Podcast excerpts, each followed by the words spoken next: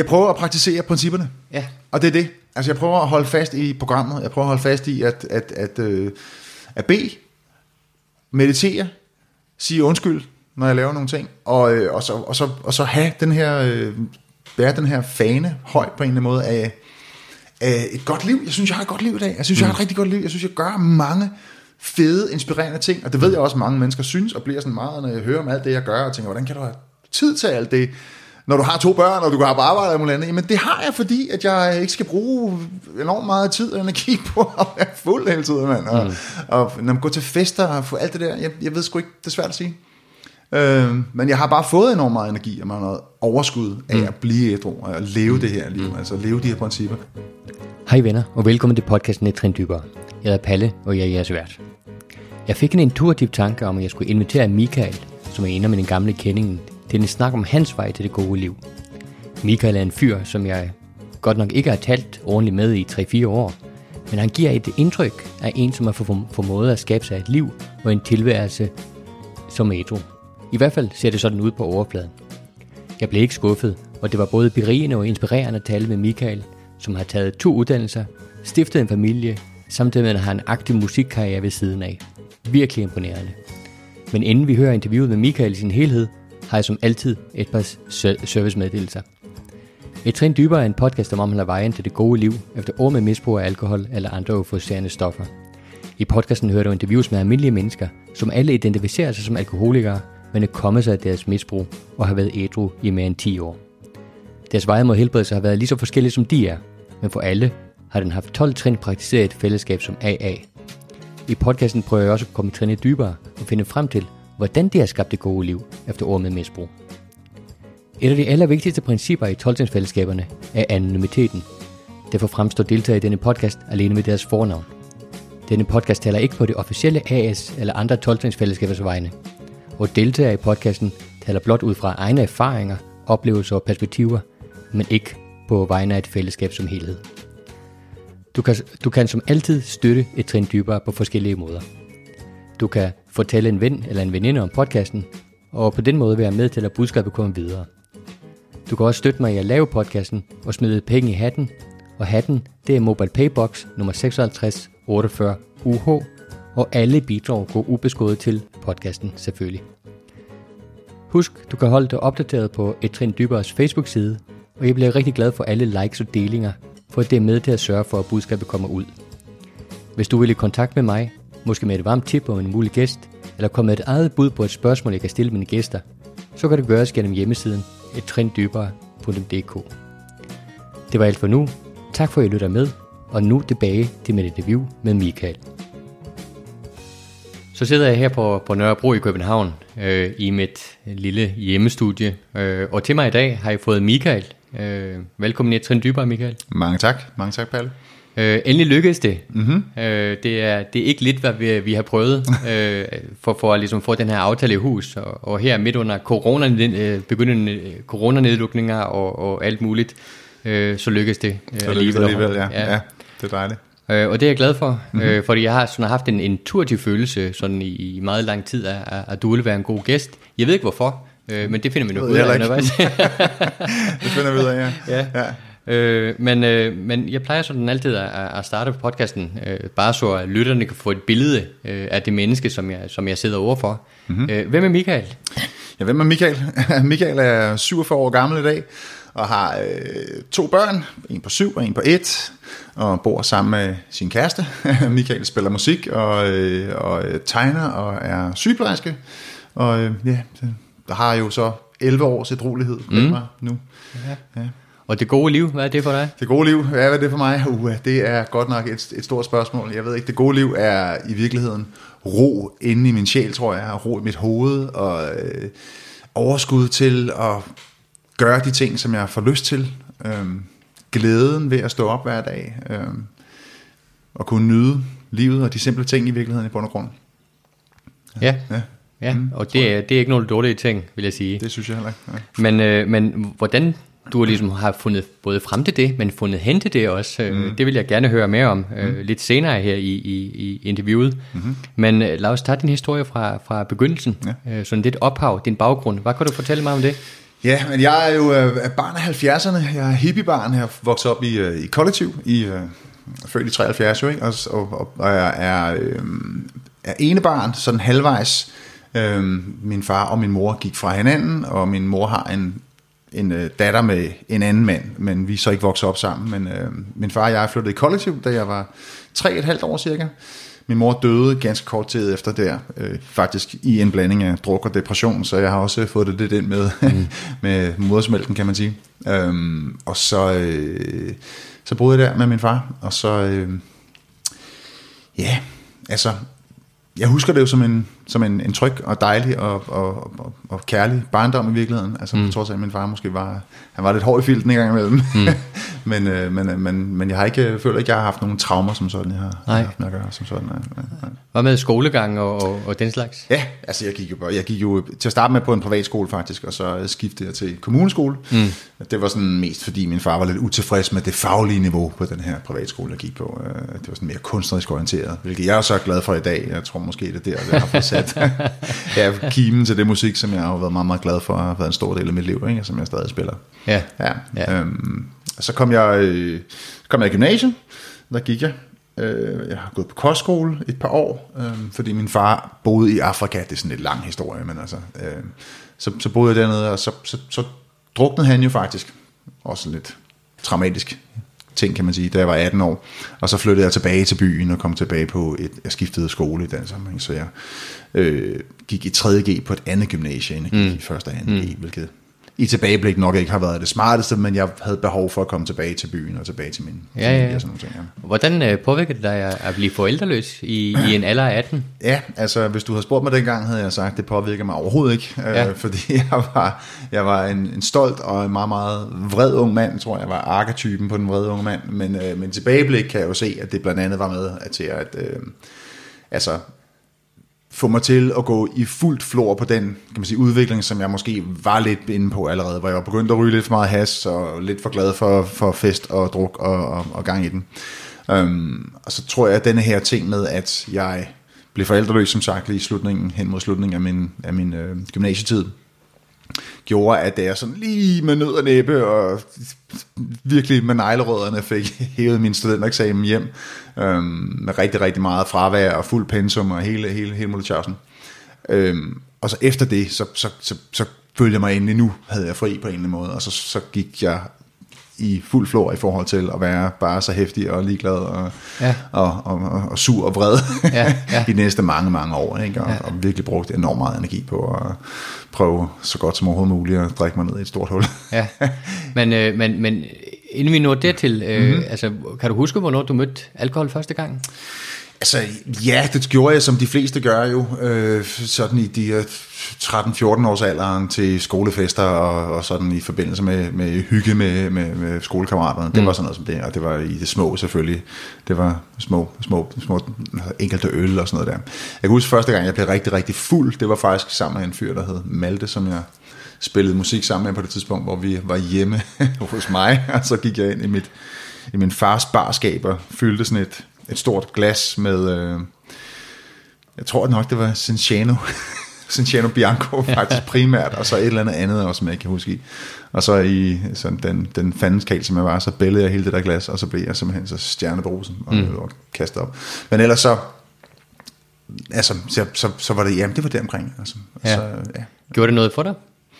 Ja, det gjorde jo altså, alkohol gjorde jo for mig til at starte med, som det gør for mange, ikke? At det gik, føl, gjorde, at det fik mig til at føle mig mere fri, og jeg følte, at jeg blev lidt mere sådan, øh, jeg, jeg, blev, jeg, jeg fik mere kan man sige, blod på tanden og mere mod i forhold til at snakke med pigerne, mm, og mm. til at snakke med de andre, de seje drenge, og sådan være lidt mere en del af, af, det, af det seje fællesskab på en eller anden måde. Mm. Uh, det gjorde det helt klart. Jeg var, jeg tror, jeg var, jeg var en meget sådan stille dreng af mig i virkeligheden, da jeg var, da jeg var meget lille.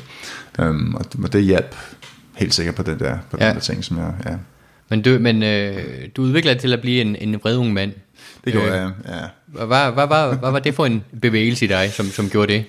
det er jo svært at sige. Altså, jeg tror, jeg, øhm, altså allerede i teenageårene, der havde jeg sådan, der, jeg tror, jeg mødte en sådan ret, ret rebelsk over på en eller anden måde, og jeg, mm, Altså, jeg tror meget havde med noget med at gøre, måske i virkeligheden, at, at jeg havde en del vrede på min far. Jeg synes, han var, han var en lidt hård, en mm. lidt hård nej. Øhm, og måske det her med, at der ikke var en mor til at bløde ham lidt op, måske har gjort, at, at jeg måske nok har fået lidt en tendens til at være måske lidt mere det ikke, hård i filten, end jeg ellers ville have været. Jeg mm. ved det ikke. Øhm, det tror jeg. Det, det har jeg tænkt lidt over i, i årene efter, at det, det har nok noget med det at gøre. Øhm, og da min far så døde, så, så, så ved jeg ikke, så tror jeg bare, at der var et eller andet, der tændte eller i mig, eller slukkede i mig, eller hvad du vil. Altså, som, som bare sådan, hvor jeg, jeg fik sådan en fornemmelse af, at, at jeg på den ene side kunne gøre lige hvad jeg ville. Jeg var fri. Øh, jeg fik også nogle penge mellem hænderne, ikke vildt mange, men jeg fik en, en livsforsikring. Så jeg havde også sådan den der økonomiske mulighed. Jeg var ikke mm. bundet af, at jeg mm. skulle finde et arbejde. Mm. Altså, jeg kunne mm. ligesom du ved, gøre, som jeg ville, og jeg, havde masser af jobs, men jeg gad ikke holde fast i dem ret lang tid. Så jeg fik sådan en, sådan en slags fanden i voldskhed, som, som ikke var sund, altså, og som mm. var sådan en, ja, sådan en ligegyldighed. Øhm, jeg tror, hele det der kombination af, at jeg sådan følte mig, skal man sige, øhm, følte mig lidt fri, men jeg følte mig også utilfreds. Jeg følte mig sådan øhm, utilfredsstillet på en eller anden måde, altså fordi jeg, jeg synes jo mange gange også et langt stykke hen ad vejen, at jeg havde en masse ting, jeg gerne ville, og mm. jeg havde potentiale for mange ting og sådan noget der, og jeg kunne ikke finde ud af at fokusere på noget andet end egentlig bare og sådan, altså, være vild og ja, være hæftig, altså ja, ja. på mange punkter, punkter ikke? Ja.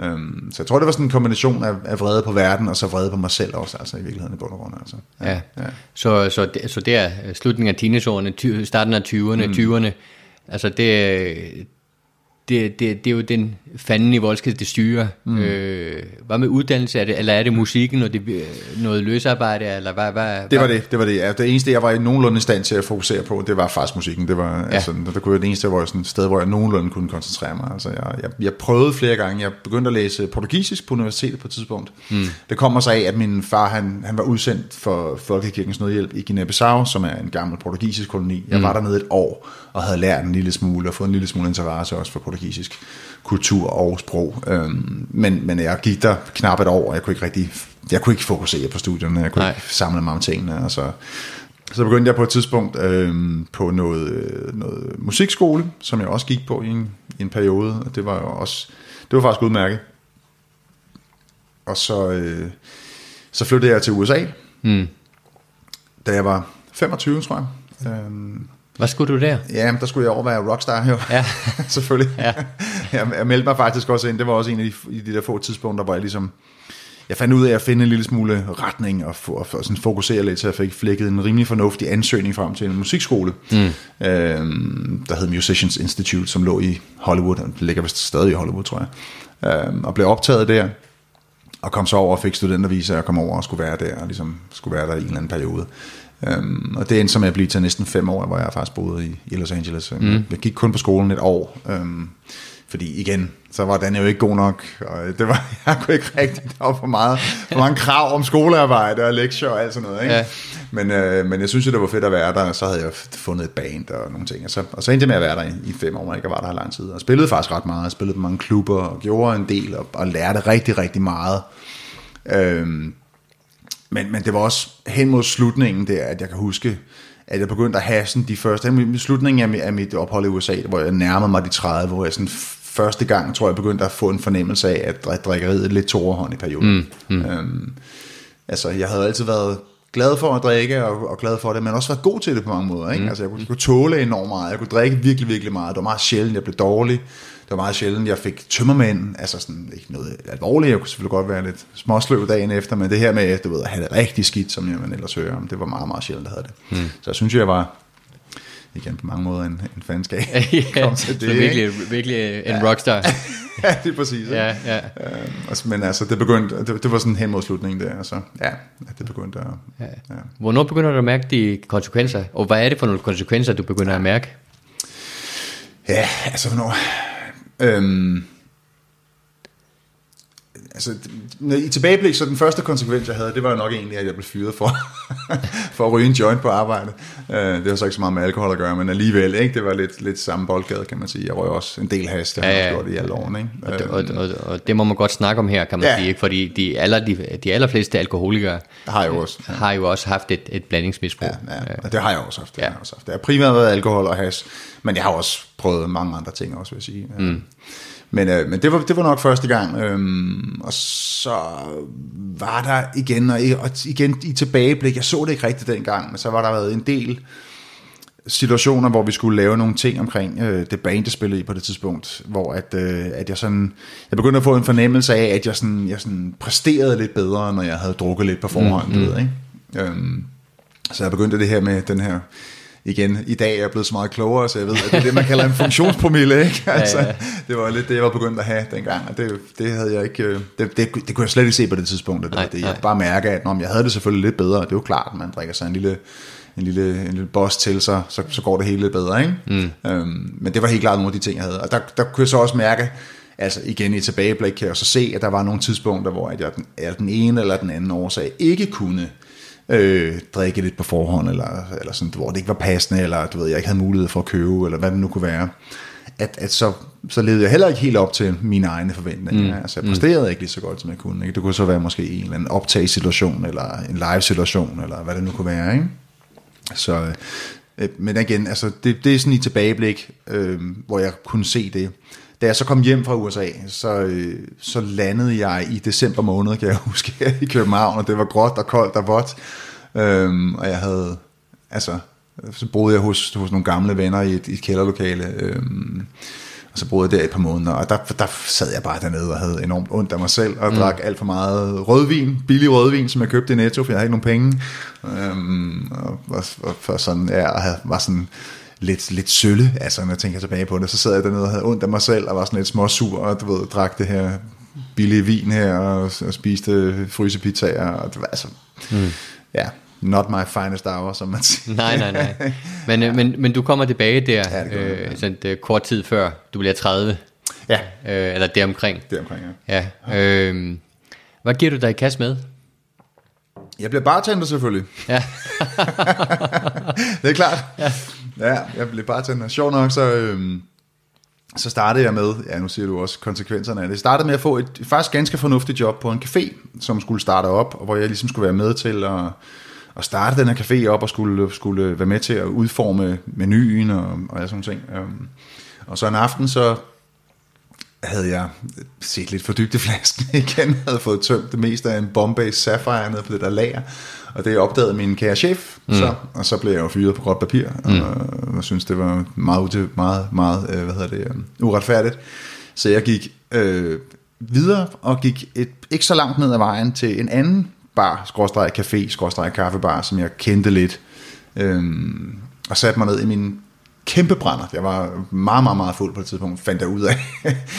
øhm, det var igen det her med funktionspromillen, ikke? Altså, mm. jeg, jeg var, altså, det er sjovt, jeg kunne nogle gange drikke enormt meget, og virkelig ikke rigtig sådan være klar over, hvor fuld jeg i virkeligheden var blevet. Fordi jeg sådan var i stand til at gøre de der ting. Jeg stod jo den her aften nede på den, den, altså den café, jeg var ansat på, og mm. faktisk var i gang med at og, og lave en masse ting omkring lager og lageromsætning og, og alt muligt andet. Det gik ganske fint, ikke? på trods af, at jeg havde fået drukket mig, som sagt, det meste af en flaske gin. Mm. Ikke? Mm. Øhm, men så satte jeg mig derned, så snakkede jeg med en fyr, som jeg senere fandt ud af, var chefen, og så sad jeg og fik, fik solgt mig selv åbenbart til, at, at, at jeg skulle selvfølgelig være bartender nede hos ham, fordi jeg, var, jeg ville være fantastisk til at sælge, og var fantastisk til at skabe en fest dernede og sådan noget. Og den købte han. Så han ringede til mig et par dage efter og sagde, at jeg, altså, jeg havde svært ved at tro på, at du sidder dernede i en kæmpe brænder og fortælle mig, at du skulle være bartender. Men jeg må sige, at jeg tror på det.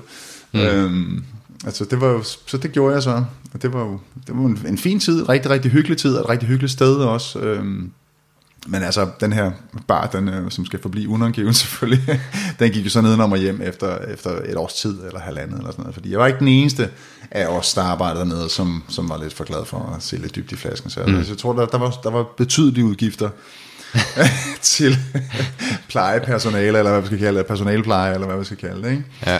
Øhm, så ja, det var det. Så det var det, var det jeg gjorde. Øhm, og så blev jeg handicaphjælper efter det. Øhm, ja, det var jo et spring, kan man sige, men, øh, men det gjorde jeg, øh, fordi at, ja, hvorfor gjorde jeg egentlig det? Det gjorde jeg bare, fordi jeg tror egentlig, det var et job, jeg kunne få, og det fik det relativt nemt. Jeg kunne, havde jo, tror jeg, også en fornemmelse af, at jeg skulle, jeg skulle lidt væk fra den der verden. Altså, ja, ja, ja. Øh, igen, altså på det her tidspunkt her, der, kan man sige, der var jo ikke, der var ikke alvorlige konsekvenser med drikkeri på nogen, på nogen måde nu, vel? Men, men jeg var ligesom begyndt at have en fornemmelse af, at det var, det var usundt, og det var ude af balance, og at, at det var mere, end jeg måske ville fortælle mig selv, det var, og sådan noget. Mm. Øhm, men jeg var stadig langt fra rigtig erkende, at der var et problem i det, det vil jeg sige. Altså, øhm, men jeg blev handicaphjælper, øhm, og det var jeg jo egentlig ret glad for, at jeg var der et års tid. Øhm, og så døde han, ham jeg arbejdede for. Så startede jeg på et bosted for fysisk og psykisk handicappede, hvor jeg arbejdede i, i, i nogle år også. Og der har jeg altså, øh, altså flere, flere, og flere gange øh, hvad hedder, øh, været fuld på arbejde. Øh, også fordi der var sådan, det var dengang, man stadigvæk godt måtte lidt deltage i beboernes festligheder. Så hvis der var en eller anden fødselsdag, eller der var en eller anden ting juleaften, eller hvad det nu kunne være, så blev der jo ofte serveret noget rødvin. Og så, øh, så måtte vi som personale godt nyde et enkelt glas, ikke? Mm. som så mm. i mit tilfælde selvfølgelig blev til lidt end et enkelt glas. Ja. Ja. Og der har faktisk et par af beboerne, som jeg har været ude at lave 9. trin på efterfølgende, men det ja, ja. kan vi tage, når vi kommer dertil. Ja. ja. Øhm, altså hvis vi begynder at, at, at nærme os der, hvor, hvor, hvor, øh, hvor du begynder at se alkohol som så stort et problem, mm. at, at, at du begynder at, at, at gerne vil stoppe mm. med at drikke. Ja. Øh, hvordan, hvornår er det, og hvordan ser dit liv ud der? Ja. Jamen altså, det er jo sådan lidt en løbende proces, ikke? Det er sådan lidt øh, en glidende ting. Øhm, men jeg vil sige, det var nok i de år, hvor jeg arbejdede på det her bosted, som jeg nævnte før. Øhm, hvor jeg begyndte at, at få fornemmelse for det. Der gik mig og min daværende kæreste, vi gik også fra hinanden på et tidspunkt. Delvis ved jeg også i dag, på grund af, at jeg drak for meget. Det, det, det, det var det, det ville jeg ikke indse dengang, jeg troede ikke på det, men jeg kunne måske ikke se det dengang, tror jeg, men det ved jeg i tilbageblik. Øhm, mm. Og så var det jo så, altså da vi så gik fra hinanden, der, øh, der var der lidt igen den samme ting, som egentlig, altså, da min far døde, bare i mindre grad, men at nu var jeg ligesom fri på en eller anden måde, og på egen hånd, og du ved, nu skulle jeg bare fyre den af og være vild og alt muligt andet, ikke? og det gjorde jeg så også, og, og det var bare ikke, altså der var ikke den samme glæde ved det, som jeg, som jeg sådan tidligere havde haft, for jeg, sådan, jeg begyndte mere med at have sådan en fornemmelse af, at det var noget, jeg skulle gøre, og noget, der sådan var lidt nødvendigt, og, og sådan, og jeg prøvede, jeg prøvede at finde den der, den der løse, glade, løsluppende øh, fornemmelse, som jeg havde kendt i så mange år. Ikke? Men, mm. men den, den, altså, det var ikke altid, den kom. Vel? Nogle gange så var den der, andre gange så var den ikke. Um, og jeg kan huske specifikt, jeg tror en af de sidste gange, hvor jeg virkelig gik op for mig, der var noget, men altså, at der var noget både med alkohol, men også med mit temperament, altså også med min, med, jeg havde den her vrede i mig, altså som, som, øh, som jeg altså, skulle i tilbageblik nok også må erkende, at jeg har haft før. Altså jeg har altid set mig selv som, som den happy drunk, ikke? jeg var den glade, det, det, mm. det var jeg også, det tror jeg, de fleste mennesker, som, hvis du snakker med folk, som kender mig dengang, vil, vil, vil give dig ret i, eller give mig ret i, at, at det var jeg som regel, men jeg havde også nogle gange sådan en, et fandens temperament, altså mm. at blive simpelthen blive så vred og blive så sur. Øhm, og det var noget, jeg tror, jeg har inde i mig, og jeg havde inde i mig dengang. Øhm, og der kan huske specifikt, der var en gang, hvor jeg havde været til, jeg havde huske, jeg var til en koncert inde på Vega, øh, med Kaisers Orkester, en norsk band, øh, fantastisk band. Øh, og jeg var der om fredagen, tror jeg det var, og så havde de holdt de en ekstra koncert om lørdagen, og jeg var så begejstret for denne her ekstra koncert. Øh, fredagen, der, det, det blev selvfølgelig fuldt af en lang, lang, lang bytur, det er klart, efter koncerten. Og så var der så inden om lørdagen, stod op selv og købte du ved, øh, billet til om lørdagen, fordi jeg skulle ind en gang også. Og så havde jeg fået sådan en, øh, en plakat derinde fra, jeg havde nålet inden fra Vega, inden fra en af væggene, havde nålet den der plakat der, og sådan rullet den sammen og som lidt, og smuglet den ud i mit bukseben. det er svagt, altså. Plakat, altså, men det er så, hvad det er, det havde jeg gjort.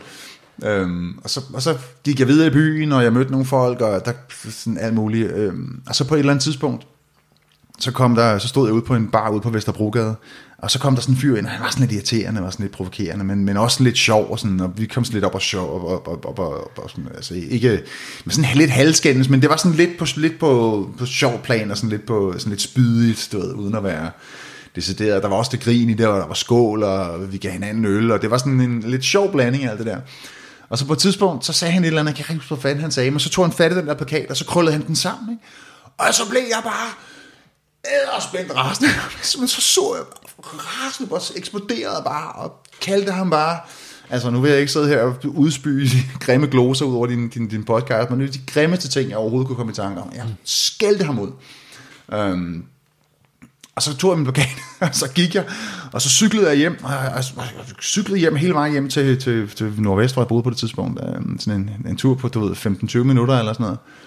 Og og den der cykeltur, hvor som jo måske ellers burde have kølet mig lidt af, det havde bare ikke ved. Jeg var lige så, altså, lige så vred, da jeg kom hjem. Jeg kan huske, jeg bare sådan kom hjem i min lejlighed, og jeg nærmest sparkede døren ind, og hvad fanden ville han så ind? Og jeg var gik rundt i, og jeg sådan, så måtte jeg gå ned, jeg gik ned i en eller anden kiosk og købte sådan en, en, en sixpack, og gik og drak nogle øl, og var mere og sur og vred, og gik og skumlede i det her fuldstændig altså, sammenkog af raseri simpelthen, ikke? Det var helt bizart, altså.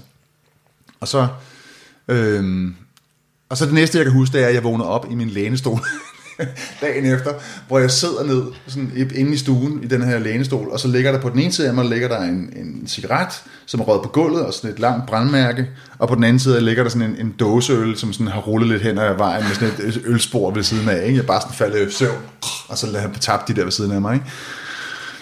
Og der sad jeg bare og tænkte, hold da op, det var da godt nok. Er du vanvittig, altså. Ja, ja, ja. Både sådan, det der med at vågne op på den der måde, det, det var jo meget, meget, altså jeg har altid du ved, børster tænder og gå i seng, og sådan, men altså vågne op på den der måde, og så også kunne huske tilbage på den der, den der raseri, som bare var i mig. Jeg blev virkelig chokeret over, mm, hvor meget, mm. hvor meget vred jeg har i mig. Ikke? Og der kan jeg huske, at det var første gang, jeg tænkte, det her, der, der, der, der er et eller andet helt galt her. Der skal, der skal virkelig ske noget her. Altså. Mm. Ja, det var, det var en ret vild, ret vild oplevelse faktisk. Ja. ja det var det altså. Ja. Og derfra til ligesom, at, at du begynder at gøre alvor af det, mm. at, at holde op. Ja. Hvad, hvad, hvad sker der til det? Ja, hvad sker der ved det? Altså, det var, jeg ville jo ønske at sige, at jeg kunne sige, at, at, at der skete det samme her. Det var, sådan, var den dag, jeg tog, tog affære. Men det var det egentlig ikke. Altså, der, gik, der gik nok lidt tid. Hvor jeg sådan, fordi så gik jeg i gang med at prøve. Altså, egentlig tror jeg meget, at jeg besluttede mig for at holde op med at drikke. Og så, det kunne jeg selvfølgelig ikke. Altså. Hvorfor kunne du ikke det? Ja, hvorfor kunne jeg ikke det? Det var jo fordi, at jeg var alkoholiker. det var jo det, altså. Jamen, det fandt jeg ud af, du ved, der gik ikke ret lang tid, før at jeg sådan havde en rigtig, rigtig god årsag til, at selvfølgelig skulle jeg lige have en enkelt øl eller to eller tre. Ja, ja. Ikke? Og, og, så blev det, den der, de der par øl blev så til min, hvad der på det tidspunkt var helt normalt for mig, at drikke en 15, måske dåseøl på en dag, eller du mm. ved, en halv mm. flaske sprut, eller et eller andet, ikke? Um, og jeg kan huske, at der var nogle gange, hvor jeg kørte hjem, og det var også der, hvor jeg så, jeg arbejdede stadig på det her bosted, som jeg nævnte tidligere. Øhm, og passede stadig mit arbejde og sådan nogle ting, men altså dukket op på arbejde både med efter, øh, efterbrænder den på, ikke? og også nogle gange, hvor jeg havde, havde drukket om formiddagen og havde aftenmagt og sådan noget. Og var også inde nogle gange i flere af beboernes køleskabe faktisk, og, og ikke stjæle øl som sådan, men så skulle jeg lige ind og tage en øl til en af dem, og så kunne jeg lige tage en til mig selv. Og, ja, nogle gange blev jeg budt en, og så skyndte jeg mig lige at bælle en hurtigt, og så tog en med selv og sådan nogle ting. Ikke? Det var også det, der førte til de før nævnte 9. trin, som jeg ja, måtte ja. lave efterfølgende. Ja, jo. Øhm, og jeg kan huske, at jeg kørte hjem på et tidspunkt en aften, og, og, var, sådan, og var så frustreret over, at jeg ikke kunne finde ud af at holde op med at drikke, at jeg kørte og, og gav mig selv sådan nogle lusinger på cyklen. Uh, nu tager du dig fandme sammen igen. Fandme, det var slut. Og jeg hjem og stod og kiggede mig selv i spejlet. Nu fandme slut, og i morgen er fandme ikke mere. Og, sådan noget, ikke? og så alligevel, så dagen efter, så sad jeg der alligevel. Ikke? Det var virkelig, virkelig, virkelig en hård erkendelse for mig, altså. At jeg ikke kunne finde ud af det. Jeg kunne ikke. Jeg kunne simpelthen ikke stoppe. Um, og det, der så skete, det var faktisk, at jeg øh, endnu en gang tog på en af mine benders, altså var afsted i, på, på sådan en, en bytur, øh, sammen med en, som også er i, i fællesskabet i dag, som jeg efterfølgende fik lukket med. jeg tror også, han er glad for.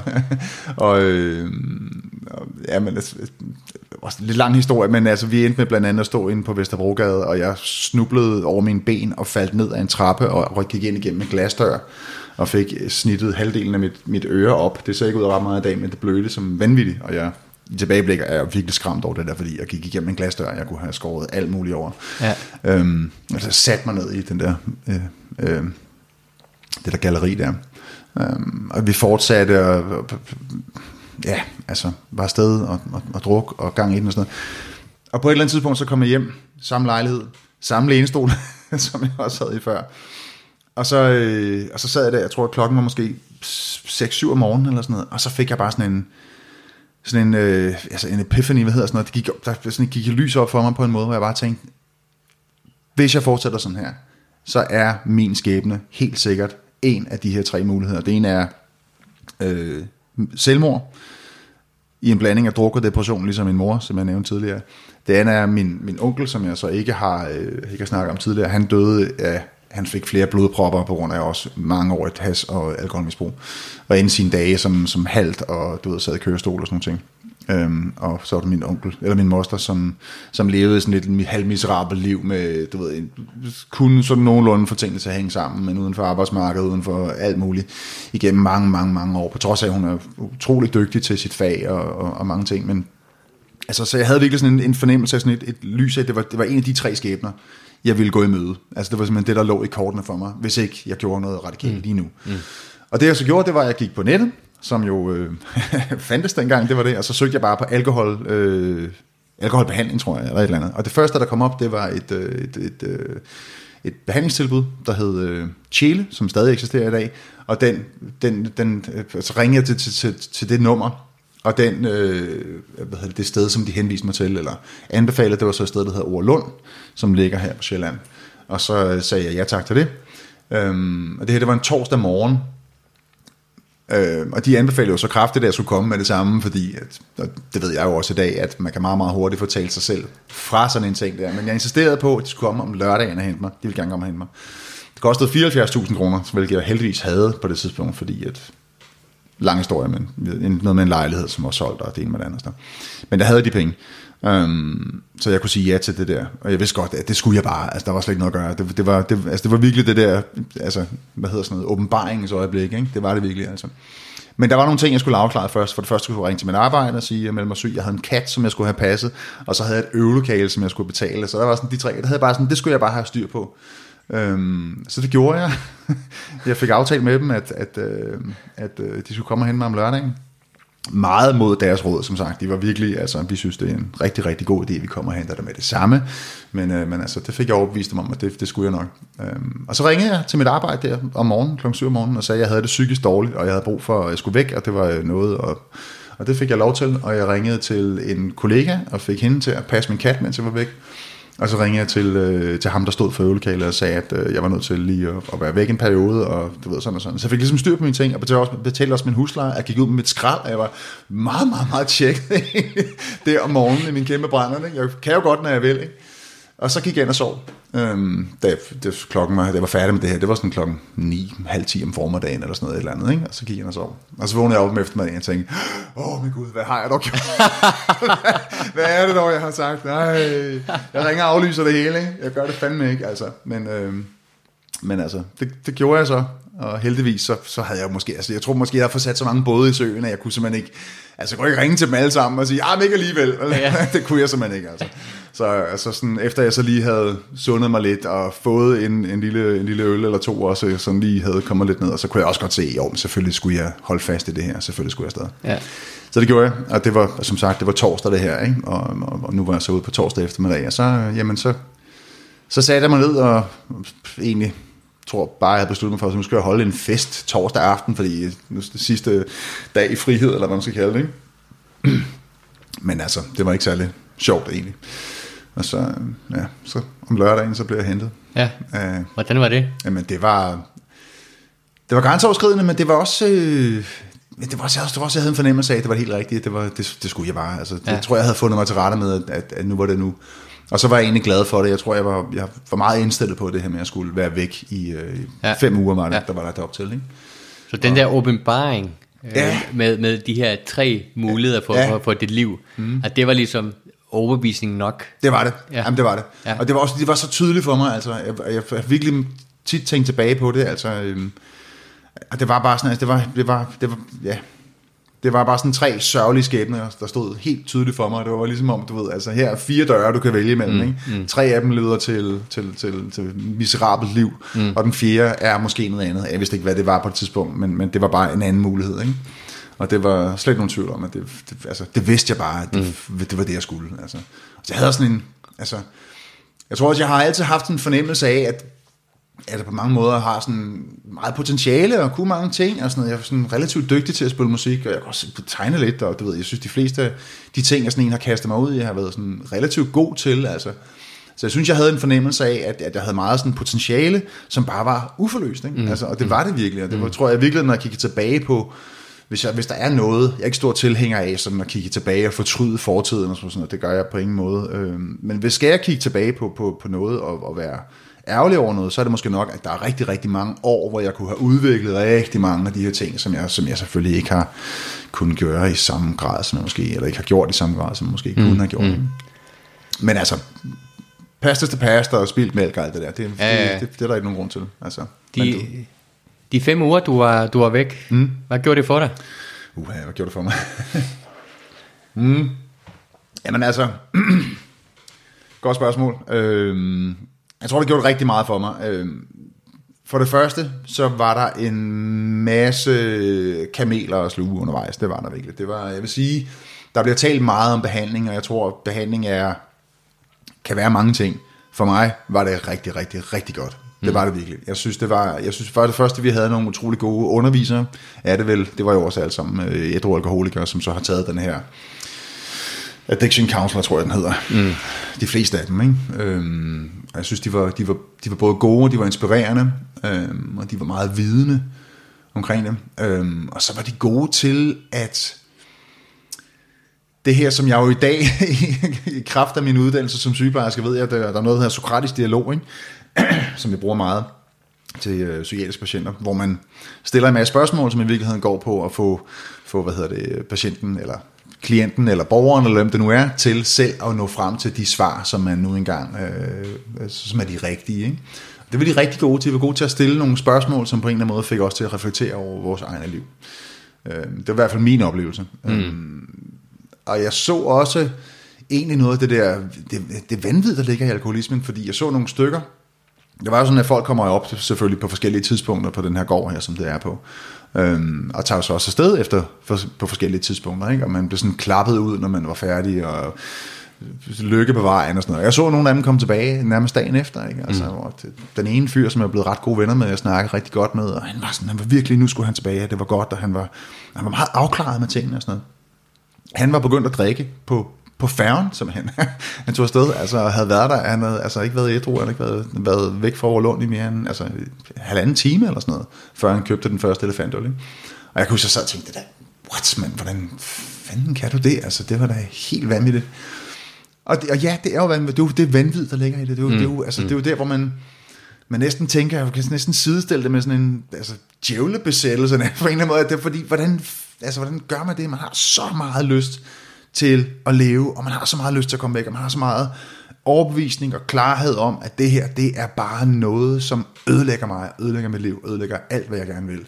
Og alligevel, så første chance, man får, så går man bare ud og gør det igen. Ikke? Mm. Og det har jeg jo også selv gjort. Ikke? Øhm, men, men at se det på det tidspunkt, hvor jeg selv var ædru, og selv var i gang med den her proces, og kigge på mig selv og sådan noget, det tror jeg bare åbnede øjnene rigtig meget for, hvor, hvor farligt det egentlig er, ikke? Og, og hvor djævelsk det er, og hvor svært mm. det er at komme ud af. Ikke? Øhm, der var en fyr, der også der døde af det her styrtblødning, og sådan nogle variser på, på spiserøret, som er sådan en typisk ting, mange alkoholikere får. Hvor man simpelthen drukner i sit eget blod, altså fordi det begynder at bløde inde i, øh, i, i ja, Ja. Øhm, meget, meget voldsomt, ikke? Altså, øhm, så, så, så, så, og så kan jeg huske, at jeg havde en anden ting, en, en, en stor ting, hvor jeg, jeg var sådan meget, jeg havde lidt den her, igen, den her fanden-voldskhed, fanden-voldskhed, som jeg nok er lidt en del af min personlighed. Øh, den havde jeg også lidt med, og var lidt stor i slaget, når jeg kom derop, og øh, tror jeg, og sådan noget. Jeg ved også, at, at flere af dem, jeg var, jeg var deroppe sammen med, de fortalte også, at de synes jeg var pissirriterende i starten, ikke? Øh, det, det var jeg sikkert også, altså. Men jeg kan huske en gang, hvor at jeg kan faktisk ikke huske, hvad det handlede om, men der var en eller anden specifik ting, hvor jeg har været enormt stejl i forhold til en eller anden af de her undervisningssituationer, hvor jeg sad og holdt på en eller anden holdning, jeg havde. Jeg kan ikke huske, hvad det handlede om. Det var også fuldstændig underordnet, fordi jeg var, jeg var bare sådan, det her, det var, det var, jeg var helt affærdig over for alle, hvad hedder det, øh, alle, alle argumenter, der overhovedet var, som, som, som kunne tale, kan man sige, imod min sag.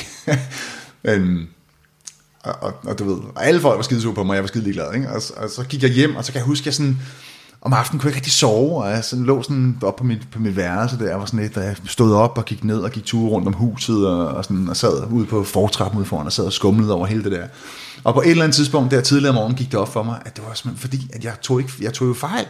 Altså, og, men det havde taget mig det var, det var simpelthen så svært for mig at erkende, at jeg havde, jeg havde sgu ikke rettet det her. Altså, jeg, og igen, jeg kan ikke huske, hvad det handler om, og det er også fuldstændig i virkeligheden sagen, fuldstændig underordnet. Jeg havde bare ikke ret.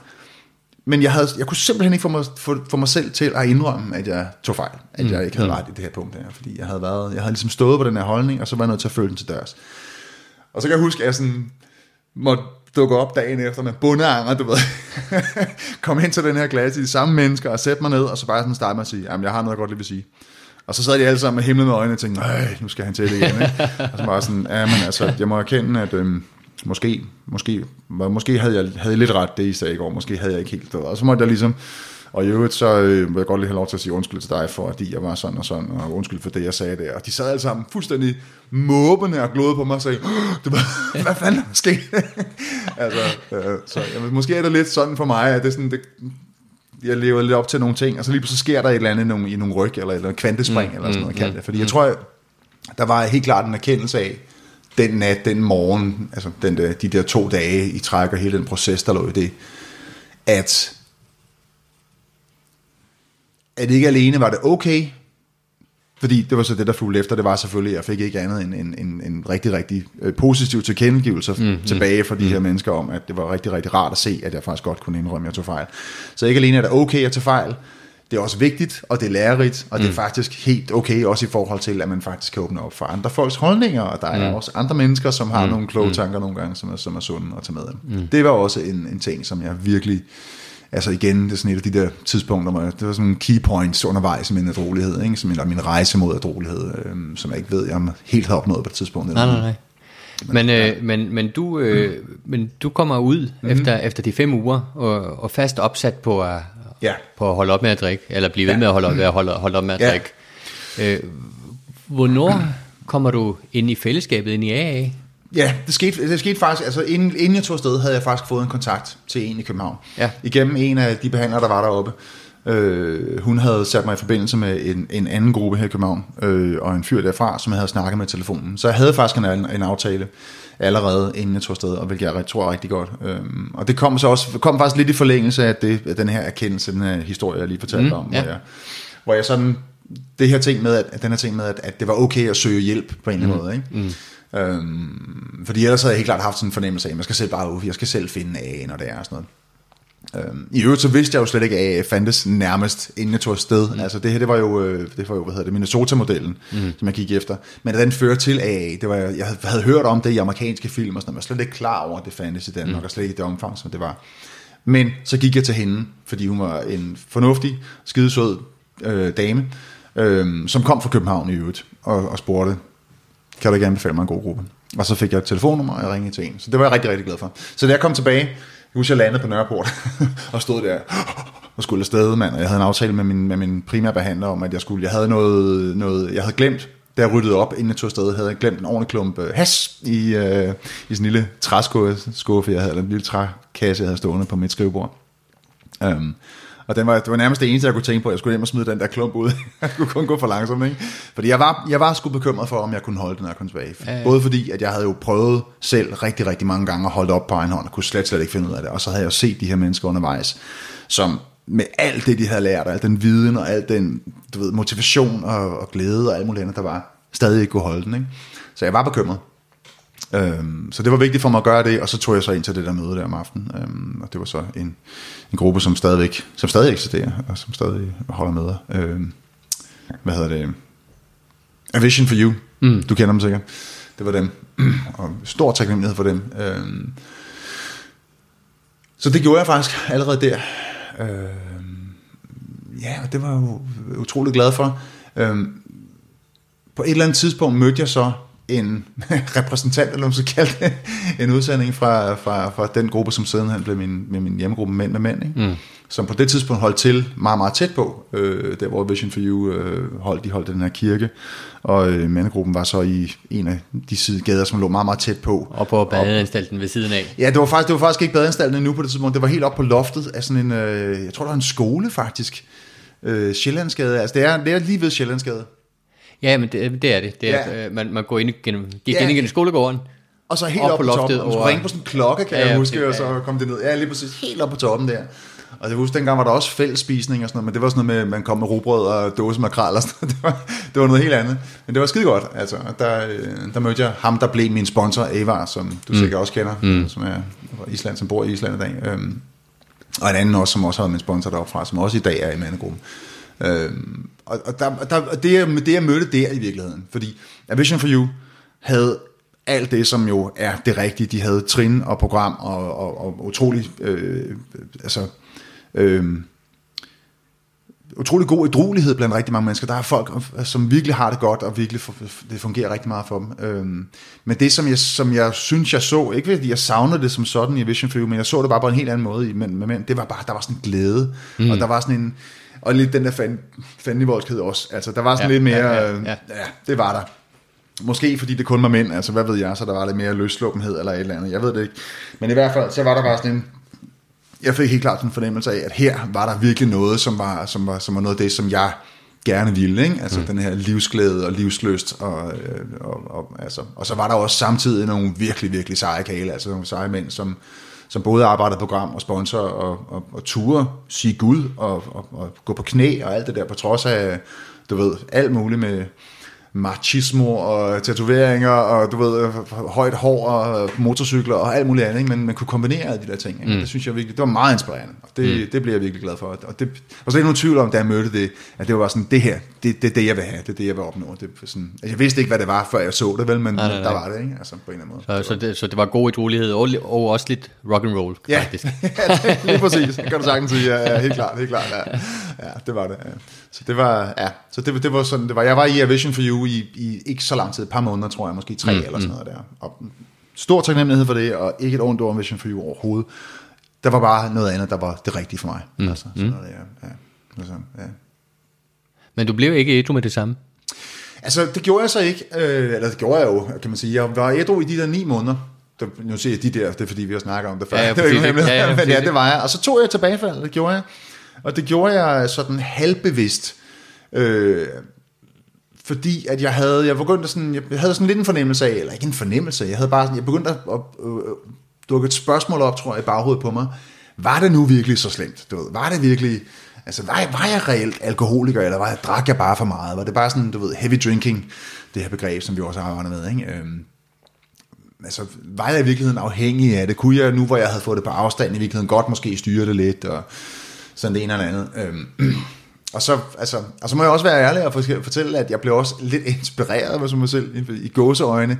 Fordi jeg hørte jo rigtig mange af de her speaks, så mange folk, der snakkede, øh, ikke som, men, men det var også i mænd og mænd, og mange af dem havde jo tilbagefald, ikke? Og så var jeg sådan lidt, det er sgu da også have eller, altså, det, det er jo ikke rigtigt, altså, men jeg ved sgu ikke, altså, det, derfor, jeg tror bare, der var, der var sgu en snas af det der, hvis jeg skal være helt ærlig, sådan en, at, at, eller, er rigtig mand har det bagfald. Nej, det, ikke så meget det, Nej. mere tror jeg bare sådan den der med, at jeg ved ikke, det er svært at forklare, men jeg tror virkelig bare det der med at teste det lidt. Ja. Altså der ligger også, der er også noget i, i, i, i, i blå bog, øh, teksten det her med, altså gå ud og prøv det, ikke? hvis du ikke, hvis du ikke, hvis du er i tvivl. Mm. Ikke? Ja, ja, ja. Øhm, de så har den her opskrift, gå ud og sætte dig ned og drikke, du ved, et antal øl, og hvis du kan stoppe, så er det fint, ikke? eller drinks. Men, mm.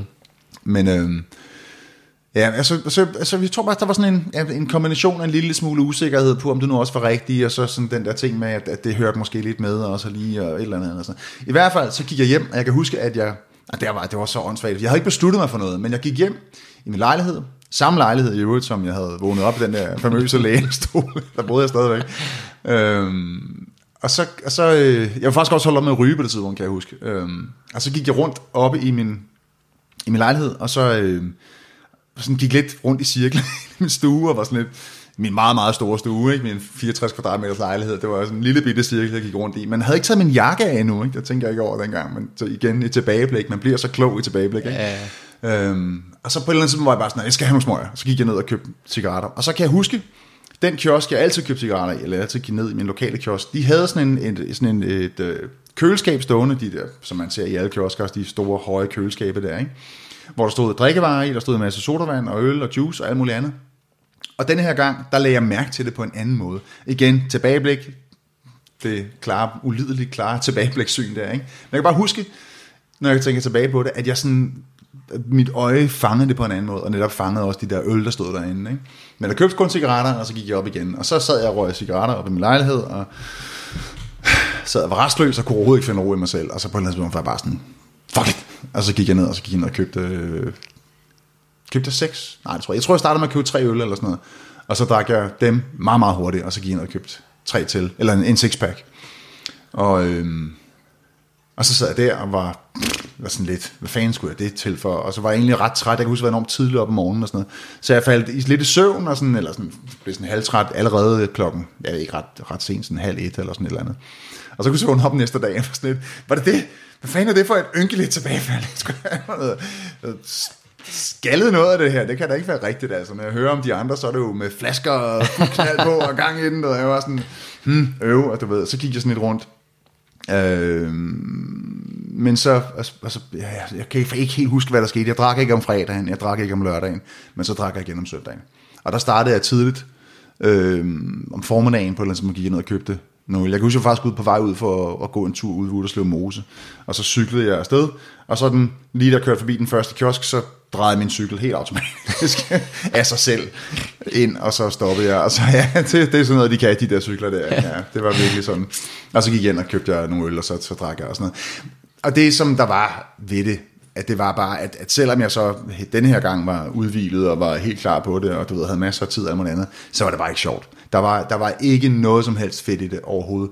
Øhm, når jeg tænker tilbage på den sidste tid af min, af, min, af min aktive periode, kan man sige, selv i de der år, hvor jeg vidste, at det var af helvede, at jeg skulle stoppe, og jeg, det var, jeg havde en, en bevidsthed om, at jeg skulle holde op med at drikke, men ikke kunne, du ved, stadigvæk gik på druk, så var der stadig på de enkelte drukture, så var der altid et eller andet tidspunkt, næsten altid, hvor jeg lige ramte den der løse, afslappede, lækker fornemmelse, om det så var, du ved, 10 minutter eller en time, eller hvad det kan være. Der var lige et eller andet kort øjeblik, hvor jeg lige sådan, ah, her er den, du ved, ikke?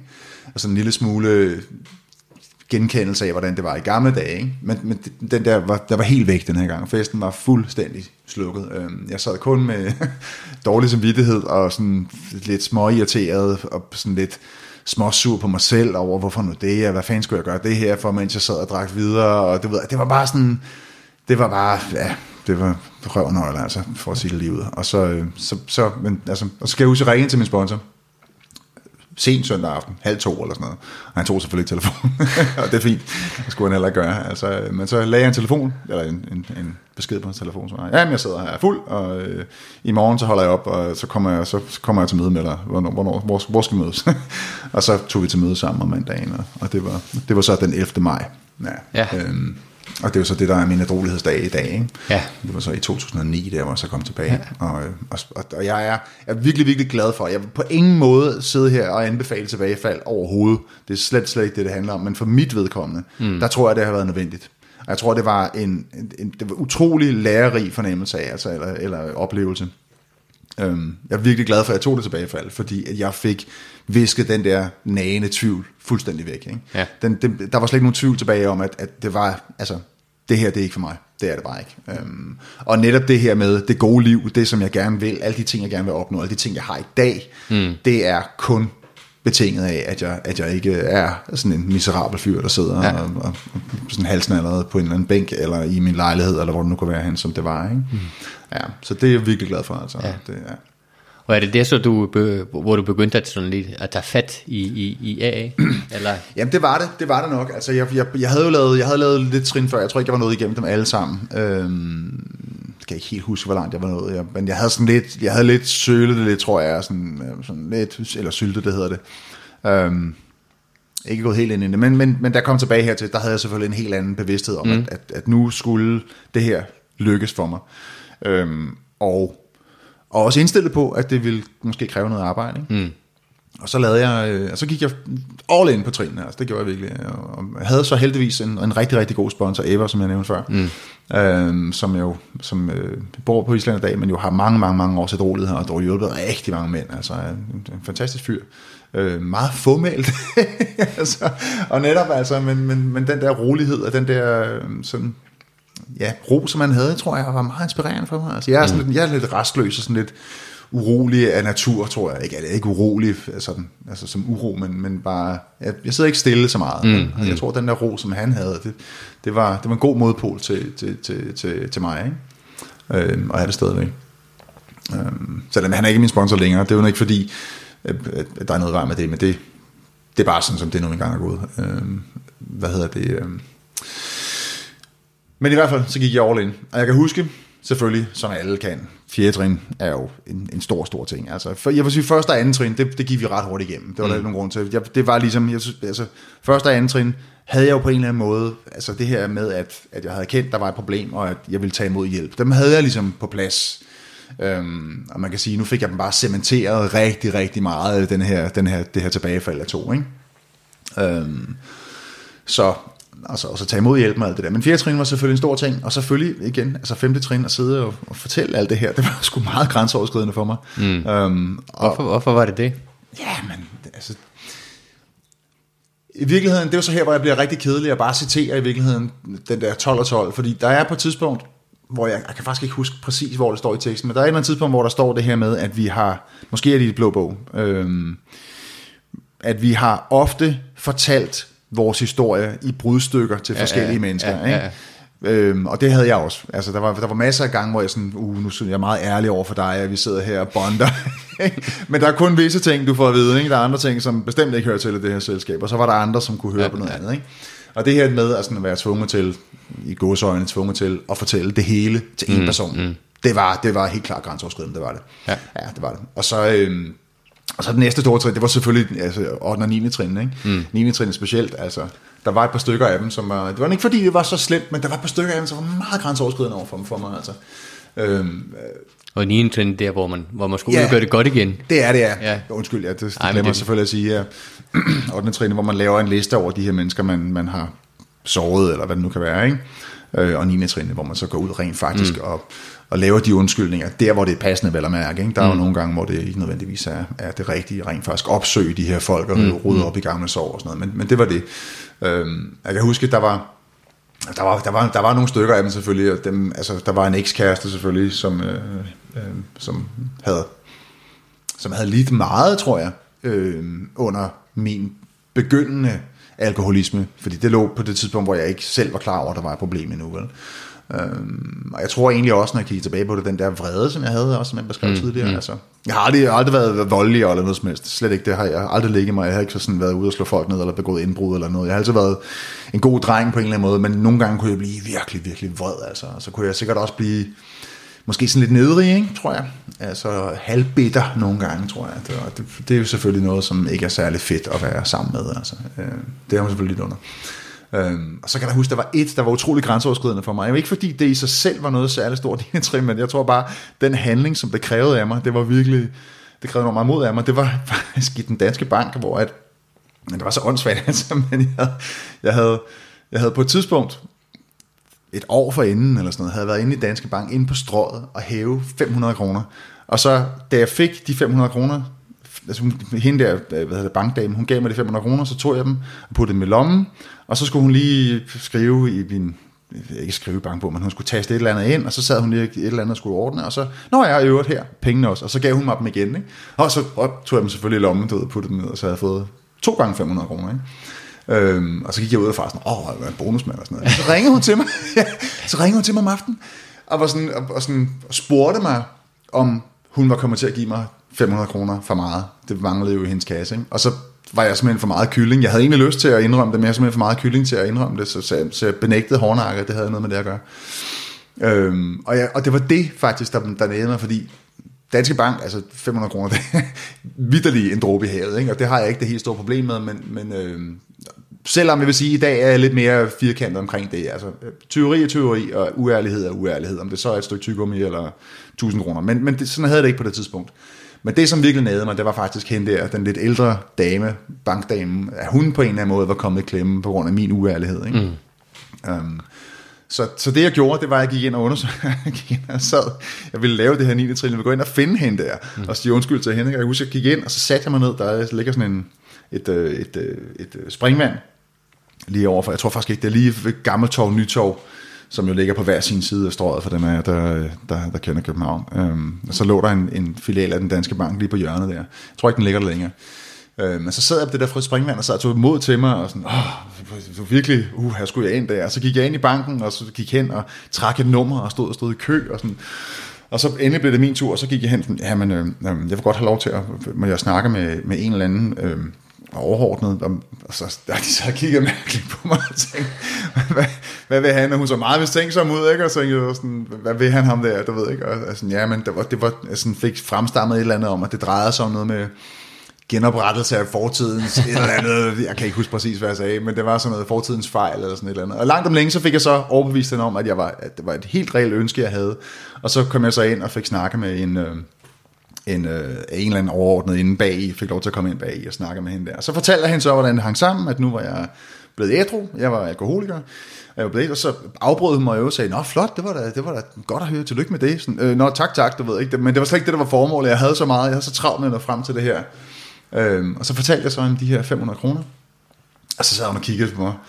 Og så man kunne se på hende, hun sådan, så jeg bare tænkte, hvad det var det? Hvad for noget? Nå, men okay, men sådan, Nå, okay, men ja, altså umiddelbart så prøvede jeg at beskrive den her dame for hende, og ville simpelthen nå frem til, jeg vil gerne sige undskyld til hende, det var det, der var mit formål med det, ikke? Mm.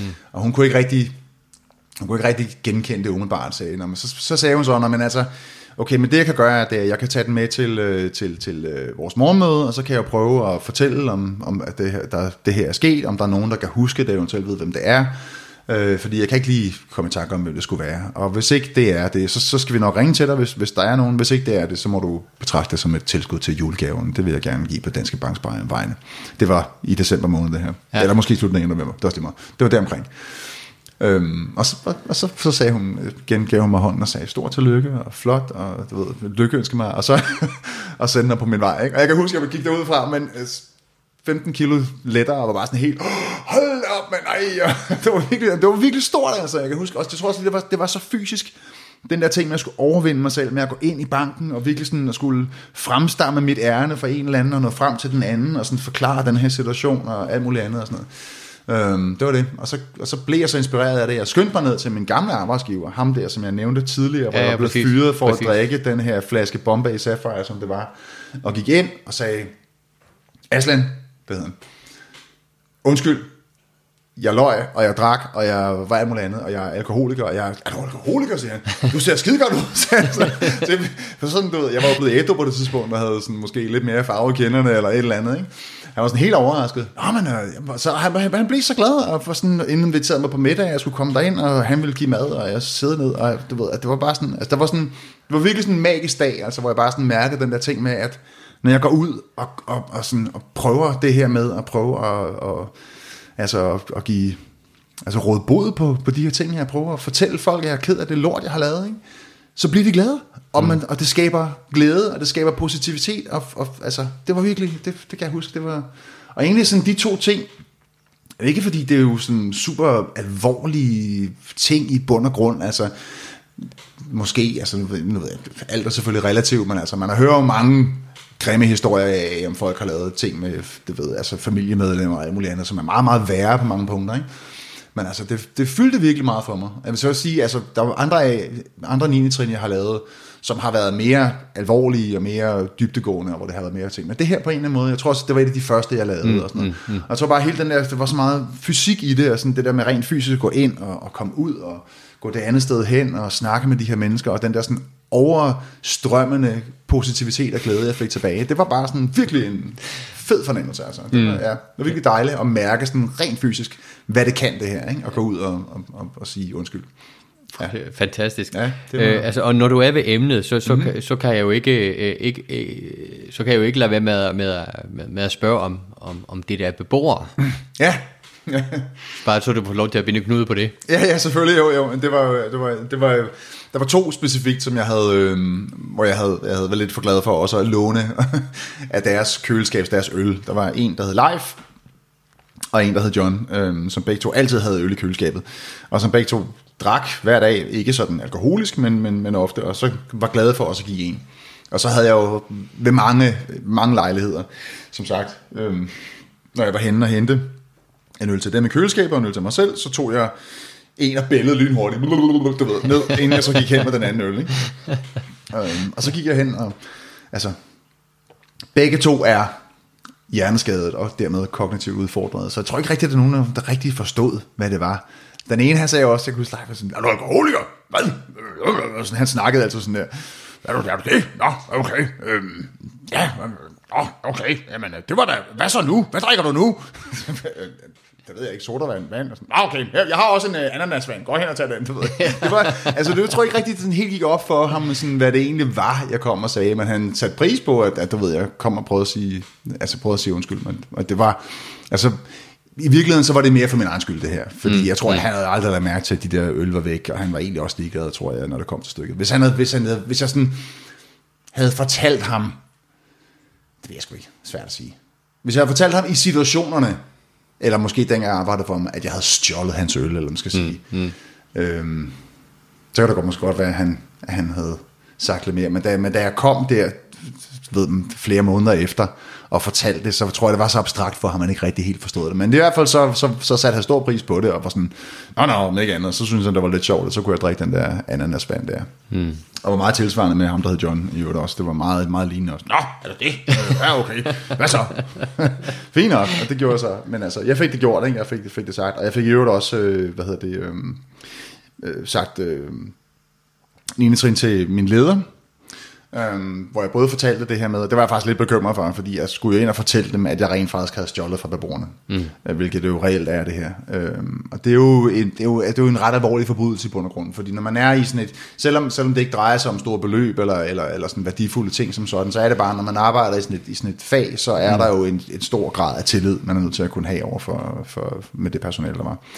Men hun var meget forstående øh, over for det, fordi hun har også selv alkoholisme meget, meget tæt på sin mm. private sfære. Mm. Øhm, og, og, og, og så det egentlig mere som en mulighed for, at jeg kunne komme tilbage øh, og måske komme med noget unik viden i forhold til mm. os. Vi havde jo også nogle beboere, som havde nogle misbrugsproblematikker. Mm. Det kom der så ikke rigtig noget ud af, fordi der var ikke rigtig nogen af dem, som sådan, hvor der var kan man sige, basis for en egentlig behandling og blive ædru og sådan noget, fordi altså, der, der er andre problematikker inde i der, som, mm. er, som er mere... Altså, der er jo en grund til, at man bor på et bosted, kan man sige. Ja, ja, ja. Så, som, altså, det, det kunne godt være, at der havde været nogle stykker, men det blev aldrig aktuelt. Jeg var altid åben for det. Men det synes hun var en, en mulighed. Jeg kan også huske, at jeg, jeg havde taget en bog med. En, der hedder, den hedder En af os, tror jeg nok, den hedder. Øhm, nej, den hedder Det er fordi. Og den er skrevet af en... Åh, oh, hvad kan være han? Åh, oh, det kan jeg ikke huske. Det er fordi, hedder den. Og den er skrevet egentlig som bog til pårørende. Det apostrof fordi, jeg kan ikke huske, hvad forfatteren hedder, men den er, den er sådan, så sådan, den er skrevet til pårørende, skrevet mm. til, som sådan en, øh, som sådan en, øh, en, øh, en forklaring af, hvad alkoholisme er for noget, og hvad det er for nogle ting, man egentlig kæmper med som, som alkoholiker, og hvad ligger der bagved og sådan noget. Den læste hun med stor interesse, for sagde hun i hvert fald, og fortalte mig om det. Så, så egentlig så, så blev det en, ja, altså, men jeg skulle også fortælle, hvorfor jeg havde været afsted og sådan noget, og det, og det gjorde jeg altså selvfølgelig også. Og, og, men altså igen, igen blev jeg også bare mødt umiddelbart, mm. kun med positiv tilgengældelse, mm. glæde øh, altså over, at, at, at det var lykkes for mig, at, at jeg var kommet ud af det der, og, og respekt, altså rigtig mange, der virkelig har haft sådan en, hold da op, det var sgu flot, Michael, og sådan, ikke? Øhm, og jeg, altså rigtig, rigtig meget, øh, min søster, øh, min storesøster, min halvstoresøster, jeg tror, jeg nævnte hende tidligere, hun har jo lidt meget mere under vores fælles mors alkoholisme, end jeg har, fordi mm. hun var det ældre, end jeg var. Ikke? Mm. Hun, med, vores mor døde, da jeg var 3,5. Jeg slår 4,5. Øh, vi flyttede kollektivt, jeg var 3,5. Men 4,5. Så jeg kan ikke rigtig huske, jeg forstod ikke så meget dengang, og helt hvad der foregik. Min søster var til gengæld 10, ikke? og forstod mm. meget mere, hvad der mm. foregik. Øh, og hun har selvfølgelig set mig være på vej ned af samme, kan man sige, samme sti, som, som vores mor gik. Og også min onkels to sønner, mine to fædre, øhm, som jeg også har et rigtig godt forhold til i dag, de så jo også det der på sidelinjen, ikke? Øhm, hvordan jeg ligesom gik lidt samme rute, som, som deres far og min onkel gjorde. Ikke? Øhm, så de har givet rigtig, rigtig, rigtig, rigtig øh, meget og, øh, hjertefølt udtryk for den glæde, de har oplevet ved, at jeg har i virkeligheden været mønsterbryderen i familien, mm, ikke? og har ligesom på en eller anden måde stoppet den her, i hvert fald for nu stoppe den her lidt uheldige mm. ting, vi havde i vores familie, ikke? og den her spiral, som rigtig mange af os havde kørende. Ja. Øhm, det, altså, det, det, har sgu, det, har, altså, det har, været, det har betydet meget for mig også. Altså, jo, øhm, og igen, altså, hold kæft, hvor har jeg været blind, altså, nogle gange, når jeg tænker tilbage, jamen, virkelig når jeg tænker tilbage på den gang, ikke? Altså, igen, hvis jeg tænker storbog og det der billede med det her, den her metafor med den her vivlvind, vi er igennem folks liv, ikke? der bare Altså, ikke fordi jeg har spredt så meget ødelæggelse som, som sådan. Jeg synes, altså, jeg har ikke lavet så mange ulykker. Det har jeg sgu ikke. Altså, jeg har sgu været en ok god dreng, når alt kommer til alt. Øh, men alligevel, så har jeg jo bare været fuldstændig blind for, for den sorg, jeg på en eller anden måde har, har, mm. har, mm. har fået andre til at føle ved, ved øh, både, altså, både fordi altså, min søster og, øh, og mine to fætters tilfælde, de har, det har mindet dem om, om, om de ting, som de selvfølgelig, de har nogle, altså nogle tunge ting med i forhold til deres familie, ikke? Øhm, som de selvfølgelig altså, har stor sorg over at tænke på i dag, og, mm. og jeg har jo mm. været en, en, en påmindelse om det. Ikke? Mm. Og så har det selvfølgelig også været en, en sorg i at se mig gå samme vej. Ikke? Altså, mm. øhm, og det mønster, den, det der princip der, det har jeg set flere steder, altså, hvor altså, folk, som har været omkring mig, som har, mm. har været ærgerlige over at se mig ødelægge mig selv, ja, ja. Og, og mit liv, og også, også andre folk omkring mig, som jeg sådan indirekte har gjort. Så jeg ikke sådan, har været sådan en, der har gjort skade på folk, eller slået nogen, mm. eller du ved, decideret fucket andre folks liv op som sådan, så har jeg jo alligevel været involveret i mange menneskers liv, og det er jo klart, at når jeg så er sådan en destruktiv kraft, som jeg har været på det tidspunkt, så har det bare en effekt på folk omkring mig. Det har det bare altså. Mm.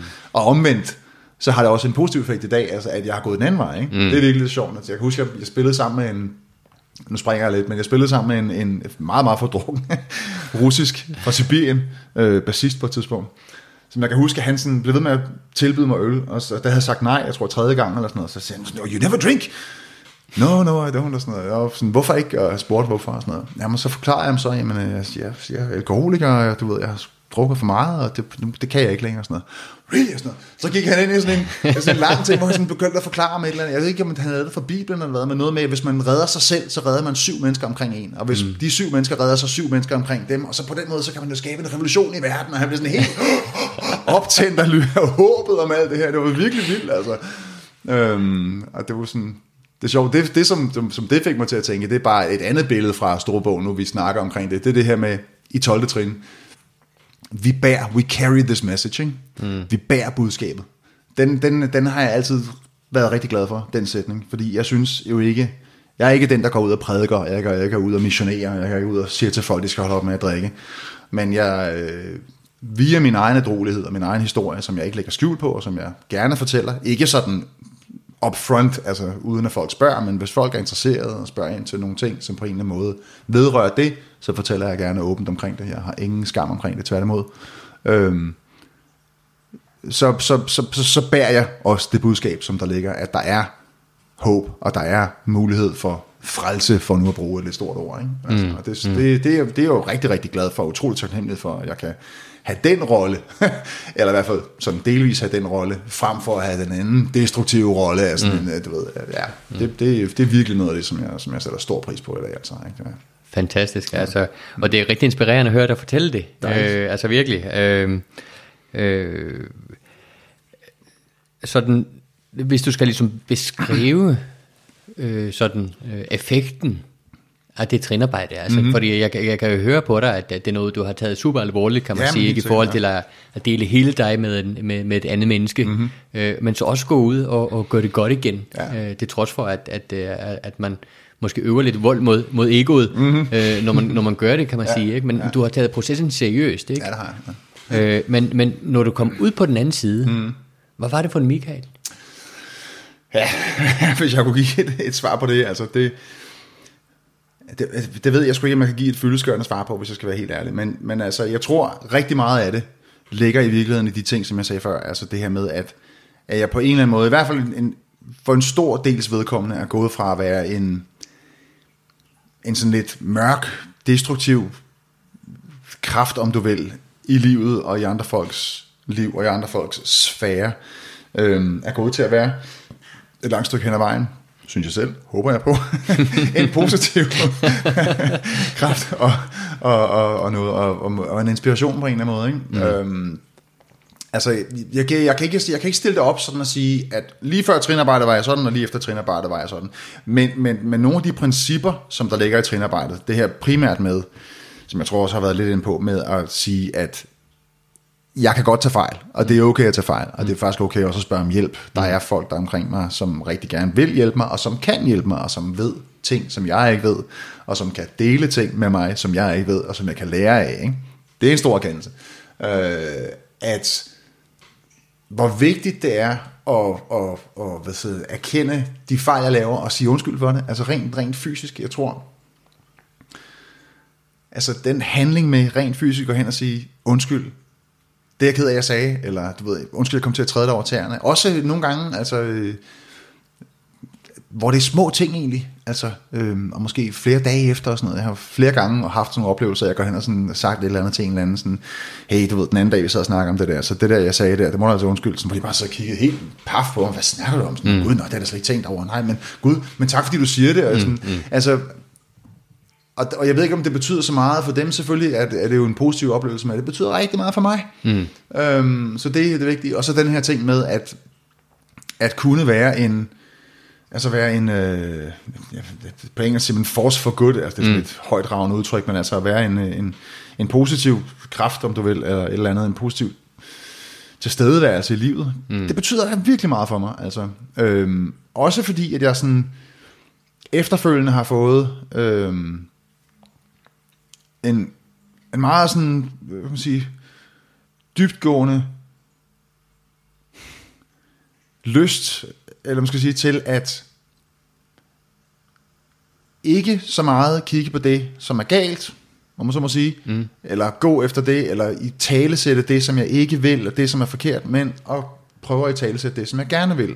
Prøve at være, altså frem for, og jeg før i tiden har også været meget sådan, politisk engageret og sådan harceleret meget over politikere og klimaet og, og du ved, alle mulige ting og sager. Og det kan man stadig gøre til dels, men, men i dag vil jeg langt hellere prøve at være en, altså prøve at sætte nogle gode ting i livet, prøve at i tale sætte det på en, en positiv måde, prøve at vise nogle positive aspekter og sådan noget. Det er også noget, det jeg prøver at lære mine børn, altså prøve at lade mig at fortælle så meget om, om det du ikke vil, fortæl heller om det du gerne vil. Mm, mm.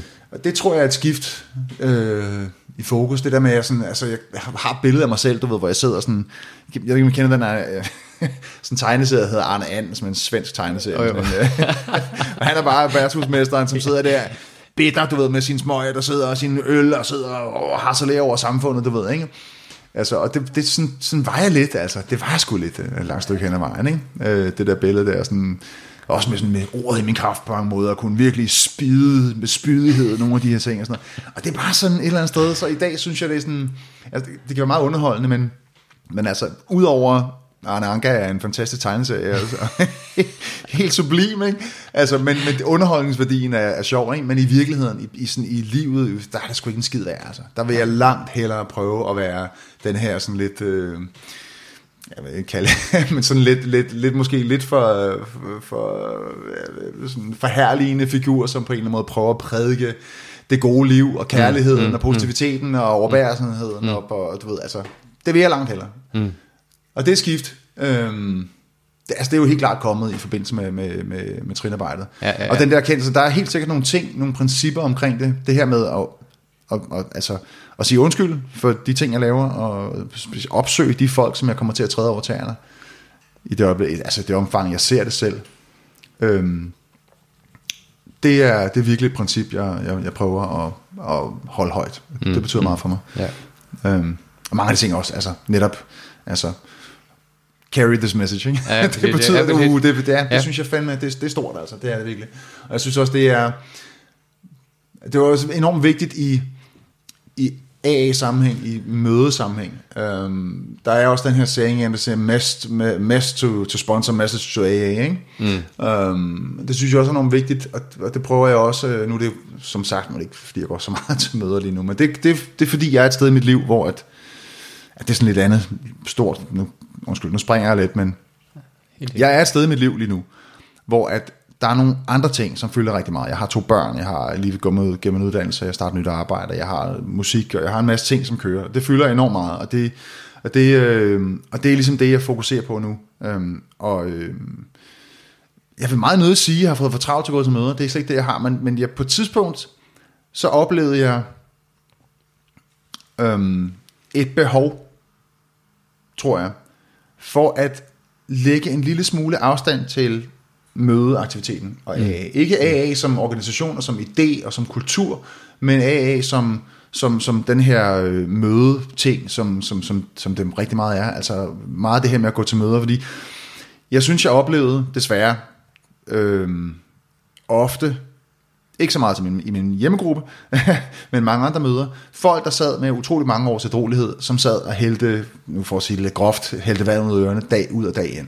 Sad og snakkede om, hvor svært det var, hvor hårdt de havde det, og hvor, hvor, hvor uretfærdigt det ene var, det tredje, det fjerde, det femte og sådan noget. Og det synes jeg bare ikke er særlig, øh, særlig konstruktivt. Øhm, og jeg kunne i hvert fald mærke, at det var ikke noget, der var særlig opbyggeligt for min egen drolighed, og jeg synes også, jeg oplevede nykommere komme ind og ligesom gå derfra sådan lidt slukke og sådan noget, er det det her, vi har set frem til, du ved ikke, og det synes jeg var jo enormt synd. Øhm, samtidig så fik jeg også sådan lidt, gik jeg sådan prøve at tænke på, kan huske, jeg læste en artikel, der hedder What Happened to the 75% Success Rate of AA? Mm, mm. Um, som handlede meget om, sådan, hvad, jamen, hvad sker der egentlig? Hvor, mm. hvor, hvor er vi henne? Hvorfor er, det, hvorfor er det, at det er så relativt få i dag, der rent faktisk bliver ædru? Ikke? Jeg vil ikke sidde og sige, at jeg har noget som helst svar på det, men i hvert fald så kommer jeg til at tænke på, hvad var AA, hvis man kiggede helt tilbage på det? Der var det jo ikke at gå til møder fire gange om ugen, og være dybt afhængig af at gå til møder, for at kunne holde sin ædrolighed. Dengang der var der jo måneder mellem, ørerne, øh, mellem møderne nogle gange, og de holdt jo, altså de kørte jo mange, mange kilometer for at komme til et møde, altså du ved, og, og så, så gik de rundt i deres liv til daglig, og havde de her principper og programmet at holde sig til, ikke? Og jeg tror, jeg sådan på en eller anden måde blev sådan lidt, sådan fik en lyst til at sådan prøve det lidt af for mig selv. Mm, og ligesom sige, mm. hvad ville der ske, hvis jeg var... Det var måske også lidt en, en gamble på en eller anden måde, ikke? Mm. men hvad ville der ske, hvis jeg holdt op med at gå fast til møder? Mm, mm. Øhm, at det så faldt lidt samtidig med, at jeg flyttede langt væk. Jeg flyttede i den ene retning, og mit hjemme, min hjemmegruppe flyttede i den anden retning. så lige pludselig så blev mødeafstanden enormt lang, og jeg fik også i øvrigt et barn og startede min første uddannelse. Så jeg fik virkelig, virkelig travlt. Øh, det er sådan en detalje, vil jeg sige, men, men altså, det, det, er, altså, det har også haft noget at sige. Selvfølgelig har det det, der var noget praktik i det. Men det er, ikke, det er faktisk ikke det, det handler om. Det handler faktisk om, at jeg, at jeg besluttede mig sådan, det var lidt over en periode, men, men sådan ret bevidst om at prøve at lægge noget afstand mm. til, til mødeaktiviteten. Men, men hvad gør du så i stedet for? Jeg prøver at praktisere principperne. Ja. Og det er det. Altså jeg prøver at holde fast i programmet. Jeg prøver at holde fast i at, at, at, øh, at bede, meditere, sige undskyld, når jeg laver nogle ting, og, øh, og, så, og, så, og så have den her, øh, bære den her fane højt på en eller anden måde af, af et godt liv. Jeg synes, jeg har et godt liv i dag. Jeg synes, mm. jeg har et mm. rigtig godt liv. Jeg synes, jeg gør mange fede, inspirerende ting, og det ved jeg også, mange mennesker synes, og bliver sådan meget, når jeg hører om alt det, jeg gør, og tænker, hvordan kan du have tid til alt det, når du har to børn, og du have på arbejde og andet. Jamen det har jeg, fordi at jeg ikke skal bruge enormt meget tid og energi på at være fuld hele tiden, mand. Og, mm. og, når man går til fester og få alt det der, jeg, jeg ved sgu ikke, det er svært at sige. Øh, men jeg har bare fået enormt meget energi og noget overskud af mm. at blive ædru og at leve mm. det her liv, mm. altså leve de her principper. Nu er det også nogle, nogle år, ikke, hvor, jeg har, hvor jeg har gjort det, og jeg vil sige, det er måske, er det, måske en fire års tid eller sådan noget, mm. siden jeg sådan sidst har gået regelmæssigt til møder, efterhånden ret lang tid. Ikke? Og, det, og der er slet ikke nogen tvivl om, vil jeg lige have lov til at understrege, at jeg kommer tilbage mm. til regulær og fast mødeaktivitet på et tidspunkt. Så er det ikke en tvivl om det. Men det bliver med det formål at give noget mere, end det er og, og, og, hen, og få noget. Ja. Ikke? Ja. Og det ved jeg også er en, en, en, en ting, som, som i hvert fald bliver i tale sat meget tydeligt mm. i, i Mænd med Mænd blandt andet. Ikke? Mm. At på et tidspunkt, så er det jo ligesom der, man går hen. Ikke? Mm. Øhm. Men, altså, men, men, men det er jo sket mange ting på, på de 11 år, mm-hmm. øh, du har været ædru, eller 11 et halvt år, du har været ædru. Mm-hmm. Øh, altså du, du har snakket om lidt af det. Du har fået dig en uddannelse. Du er, to uddannelser. to, to uddannelser, ja. ja. stiftet, stiftet familie. Mm-hmm. Øh, altså, Altså, så det gode liv er noget, du har måttet bygge op, ja. kan man sige, ikke? Jamen helt sikkert. Ja. Altså, prøv at fortælle lidt om, om, om den proces for dig. Ja. Ja, altså, øh, man kan sige, at jeg kom jo fra et sted, hvor jeg var. Min, min, min jobtitel på, øh, på det bosted, jeg arbejdede Det var uuddannet sociohjælper, kan jeg huske. jeg kan faktisk huske, der var en, en fra mødet, der, sådan, der sådan, øh, fra et af møderne, jeg kom til, som jeg fortalte om det, sagde, Nå, hold da op, jeg tror, det man kan vist ikke blive lavere end det. Eller, et eller andet, jeg kan huske præcis, hvad han sagde. Og, og, han mente ikke noget ondt med det, det var kom sådan helt, helt du ved, helt umiddelbart. Men, men, men altså, Øhm. og det kan man måske heller ikke, der ved jeg sgu ikke. Altså. man kan være handicaphjælper, eller man kan være fordrukken bartender, altså det er ikke meget bedre, kan man sige, men som jeg i hvert fald var. Øh, jeg ved ikke. Øh, jeg tror på et tidspunkt, så måtte jeg, så måtte jeg, så jeg havde, kan huske, jeg, jeg, jeg kan ikke engang huske, hvor jeg, en eller anden inspirerende sætning, hvor der stod noget med, if you can be nothing, you can be everything. Hvis du kan være ingenting, så kan du være alt. Og det kan jeg huske, den tog lidt til mig og sagde, okay, så må jeg skulle blive... Øh, så blev jeg social- og sundhedsassistent, og min første, første uddannelse. Øhm, så det blev ret hurtigt, fordi jeg havde noget erhvervserfaring, og jeg kunne få merit og sådan noget. Øhm, og, og det var sådan det, var sådan det, jeg kan huske fra at have gået på, på universitetet og læst portugisisk, og kom fra en baggrund med min far er læge, og du ved, min, altså sådan, sådan, sådan relativt øh, højt på den socioøkonomiske øh, øh, rangstige, så, så, så lige pludselig sad jeg derude på SOSUC i Gladsaxe og læste til social- og sundhedsassistent. Ikke et ondt om assistent overhovedet, det er meget, meget, meget øh, underprioriteret og dygtig øh, hvad hedder det, gruppe, i hvert fald for en stor del. Øh, men, men, men i min optik, der var jeg bare, der havde jeg ligesom sat mig i bunden på en eller anden måde af den socioøkonomiske rangstige, men var sådan ved at, at, altså, at kravle op så småt, ikke? fordi det var ligesom en erkendelse af, at, at, at alt det der, som alle andre havde gjort i alle de der mange år med at, og, og, du ved, få arbejde og få uddannelse og alt det havde jeg ikke gjort, vel? Mm. Og så måtte jeg starte der, øhm, og det gjorde jeg så, og så, så læste jeg, blev jeg assistent, og så arbejdede jeg på Bispebjerg i, i, i, ikke så lang tid, før jeg så fandt ud af, at jeg ville læse videre til sygeplejerske øhm, for at give mig selv noget større faglighed og nogle flere muligheder, også fordi altså, jeg kunne godt mærke, at den prestige, som, eller manglende prestige, der var i at være, at være assistent, den, den havde jeg det ikke sådan skide godt med. Og det er jo min egen forfængelighed, altså. At ikke, ikke, en, ikke et ondt ord med assistent overhovedet, det er slet det, det handler om. Men for mig vedkommende havde jeg det bare, jeg havde behov for at blive dygtig og grave et spadestik dybere. Eller, eller, eller, eller, eller måske ikke forfængelig, øh, forfængelighed, men måske det her med, at, med, med sådan et, et drive til at udfylde sit potentiale på ja, en måde. Ja, også det. Helt ja. sikkert. Helt sikkert. Så, så det gjorde jeg. Jeg læste videre til sygeplejersken, og det, der blev jeg så færdig her for ikke så længe siden. Ikke? Øhm, og det er jo en, det er jo ikke fordi, det er den mest fantastiske uddannelse som sådan, men det giver en masse muligheder, og det har åbnet nogle døre for mig nu. Jeg, sådan, jeg er faktisk i gang med noget, som jeg sådan, tilnærmelsesvis kan kalde en karriere, ikke? fra at have et job. Ikke? Mm. Det er meget rart. Jeg står lige for et jobskift nu her, hvor jeg, hvor jeg, hvor jeg får et betydeligt bedre øh, forhold i både og, og løn og alle mulige andre ting. Altså, det, er, det, det er dejligt at opleve. Øh, men udover det, så har jeg også øh, altså alle de her musikerdrømme, som jeg havde tidligere, som aldrig blev ført til noget som helst. Så har jeg jo haft et, øh, dog et, øh, uh, tribute band, altså coverband, som jeg før ikke havde andet end foragt til overs for, men, men, men blevet meget, meget succesfuld omkring det, ikke? og spillet en masse, masse store koncerter, og spillet rigtig mange koncerter, og spiller udsolgte koncerter, igen og igen og igen. Øhm, og, og, og oplever en kæmpe glæde ved, og igen er det faktisk også lidt den samme ting med, at jeg sådan, ved at sådan erkendte, at det behøver ikke være, altså jeg havde ikke andet som sagt en faktor over overs for coverbands, ikke? Det, var, det, det var sådan nederst på rangstigen på en eller anden måde, men, men den der erkendelse af, at, at det er musik, og det handler om glæde, det handler om at dele glæde med andre mennesker og sådan noget der. Og så var det lige præcis den kunstner, som vi så har kastet os over, det er David Bowie, som, er jo, som, som jeg synes var spændende nok til, at det er interessant at gøre over en længere periode også. Det ville nok have det anderledes, hvis det var, hvad ved jeg, Brian Adams eller et eller andet. Igen, ikke et ondt ord om Brian Adams, men, men altså, at stå og spille hans sange i seks år i træk, ville jeg nok ikke synes var så interessant. det bliver rigtig mange gange Summer of 69, tror jeg. det er præcis, ikke? Ja, og der synes jeg, at David Bowie, han er lidt mere, han er lidt mere interessant. Ja. Øhm, men i hvert fald har det, har, det, har det jo vist sig at være en, en, en, en fantastisk ting, ikke? Altså, hvor der virkelig har været stand. Vi har, for helvede oplevet folk, der står og græder til vores koncerter, og det, hul, bravende hyldest, ikke?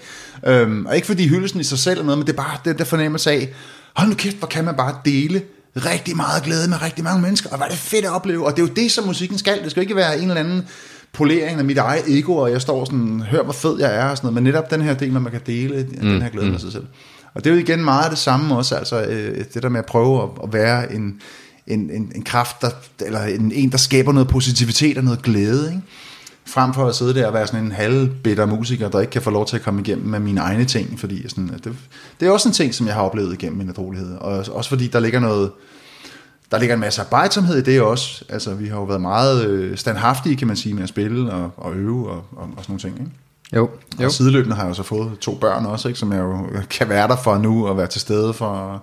Altså, og det er jo, ja, altså, jeg, jeg synes, jeg har opnået mange ting. Jeg har genoptaget også, jeg har jo, jeg tegnede meget, da jeg var, da jeg var barn, øhm, og glemte alt det i mange år, og sådan prøvede flere gange at tage det op igen, men havde slet ikke overskud til at sætte mig ned og fokusere mm, på og, mm. og gøre noget ting. Men det har jeg fået taget op igen, og, mm.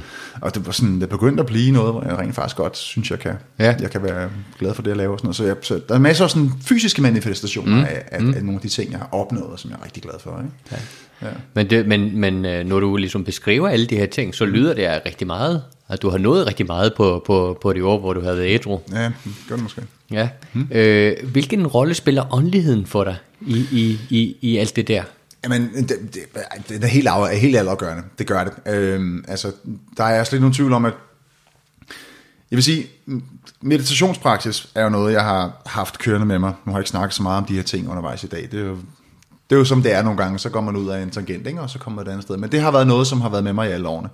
Ingen tvivl om, at det har været lidt op og ned, og det har været mere intenst i visse perioder end andre, og jeg er kommet fra det i perioder, så jeg altid vender tilbage til det. Jeg mediterer næsten hver morgen. Øh, og hvis jeg ikke kan gøre det om morgenen, så gør jeg det på et eller andet tidspunkt i løbet af dagen, hvis jeg kan. Jeg har også begyndt at lave noget øh, sådan Wim Hof, hvis man sådan handler om, om noget vejrtrækningsøvelser og, og, og hvad hedder det, kulde øh, påvirkninger. Men, men, men primært de her vejrtrækningsøvelser. Og det er sådan to ting, som jeg har været omkring det. Så har jeg, så har jeg jo altså, læst ret mange forskellige tekster omkring alt muligt, og ikke kun, øh, altså A har jo har jo draget inspiration fra, fra mange forskellige øh, åndelige kilder, kan man sige. Ikke? Øh, men rigtig meget af det, så har jeg læst i Bhagavad Gita, Gita, jeg har læst øh, Dalai Lama, jeg har læst øh, øh, Marcus Aurelius, jeg har læst øh, Nietzsche, jeg har læst alle mulige ting. Og så. Det er jo sådan mere filosofi ting, og så, men der ligger rigtig meget i det også omkring visdom, og omkring sådan, altså, forståelsen af verden, og forståelsen af sindet, og forståelsen af min egen tilstedeværelse i verden, eller sådan noget. Mm. Søren Kierkegaard selvfølgelig eksistentialisme og sådan mm. noget. Mm. Der er rigtig mange ting af det. Og det, altså for mig er det en del af spiritualiteten i det, fordi det er sådan en, det er en søgen efter et svar, eller et, et, jeg ved ikke om det er nogensinde finder det, men altså i hvert fald en søgen efter et eller andet, der kan give en, en, en, en idé om, hvor ligger essensen, altså hvor ligger, hvad, hvad er det for noget, hvad, hvad, hvad er det, der hvad er værdifuldt i livet, ikke? Altså, mm, mm. Øh, og det, øh, ja, den der søgen, tror jeg, sådan en nysgerrighed, det er jo også noget, som jeg har fået både, kan man sige, lyst til, men også overskud til igennem min, min, min ædrolighed. Ikke? Mm, altså, det er jo også mm. noget af det, der ligger i meget det der. Jeg tror, noget af det, som jeg, sådan, hvis jeg kigger tilbage på min, på min, øh, på min aktive år som, som, som alkoholiker, så noget af det, som i virkeligheden synes var, var mest ærgerligt ved det, det var jo den her, netop, altså den her, øh, altså spild af tid, altså spild af tid og kræfter og energi på bare at, at være en fordrukken sut, i stedet for at prøve, altså der er jo så, der er jo så mange spændende og, mm. og positive og, og lækre ting i livet, som man kan prøve at, at, at, at søge efter og gå efter og sådan noget, ikke? Øhm, så at, altså få mulighed for det, øhm, og det, og, altså virkelig så føler jeg mig selv som sådan en, altså et, et åndeligt barn, fuldstændig, altså mm, mm. i den grad, også fordi at, at 10 år eller 11 år, som, som der er jo i virkeligheden ingenting, når der kommer til en eller anden spirituel søgen. Ikke? Mm. Øh, og det jeg havde prøvet før, som jeg gik og bildte mig selv ind, og jeg havde prøvet rigtig meget, men det, var, altså, det vil jeg næsten negligere som værende ikke eksisterende. Så, mm. så, så det er sådan, altså, jeg tror lysten i virkeligheden måske mm. til at søge spiritualiteten, er måske i virkeligheden det, som er allermest øh, vigtigt, og, øh, og, og sige, fylder mest for mig i dag, i virkeligheden, når det kommer til stykket. Så, så, så det vigtige er at søge, frem for ja, at finde noget? det tror jeg, ja. ja, ja, ja. Processen, altså rejsen, ja. ja. ja. Øhm, altså vi, vi, øh, vi nærmer os så småt enden på, mm. på vores samtale, men, men det er lige sådan to-tre steder, jeg har lyst til ligesom mm. at, at, at gøre nedstik, inden, inden vi slutter af. Mm-hmm. Og, og, og det, det første, jeg vil spørge om, du snakkede øh, før om, om kvantespring, mm-hmm. øh, og derover hiver jeg lige fat i og, og siger,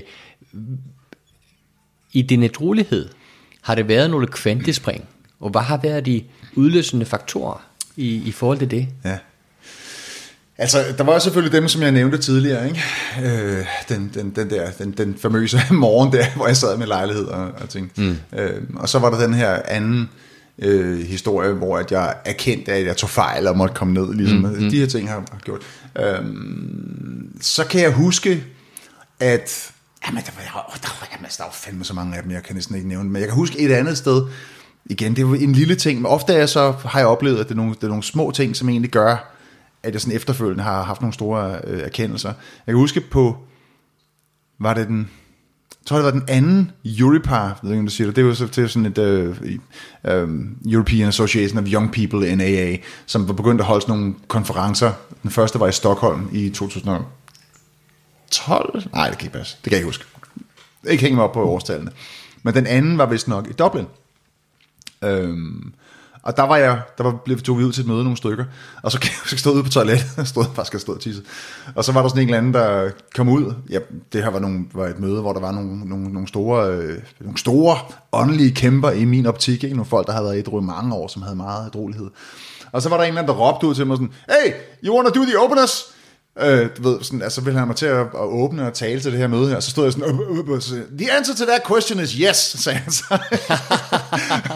og så sådan, uh, yes, of course it is, og så fik jeg til så færdig, og ligesom uh, stod der, så kiggede mig i spejlet, mens jeg vasker hænder, og tænkte, oh, guld, nu skal jeg sgu ind, og det ved jeg ikke. Um, men, men, men den der, i virkeligheden, the answer to that question is yes, ja, har været ja, sådan en ja. ting, som har taget med mig rigtig mange gange, ikke? Uh, og som jeg bruger ofte, altså når jeg står og er i tvivl, altså øh, om alt muligt. Også fordi, at så gik jeg jo ind, og så spikkede jeg, og så, jeg var jo, altså, jeg var super nervøs, og tænkte, jeg har jo ingenting at byde på, som de her mennesker overhovedet kan bruge til noget som helst. Men, men jeg fik stor, stor, stor øh, ros for det, jeg sagde efterfølgende, ikke fordi det betyder så meget, men det betød bare, at, at, at, at det var en øjenåbner i forhold til, at selvom jeg på det tidspunkt var relativt ny ædru, så, øh, så havde jeg også noget at byde på, ikke?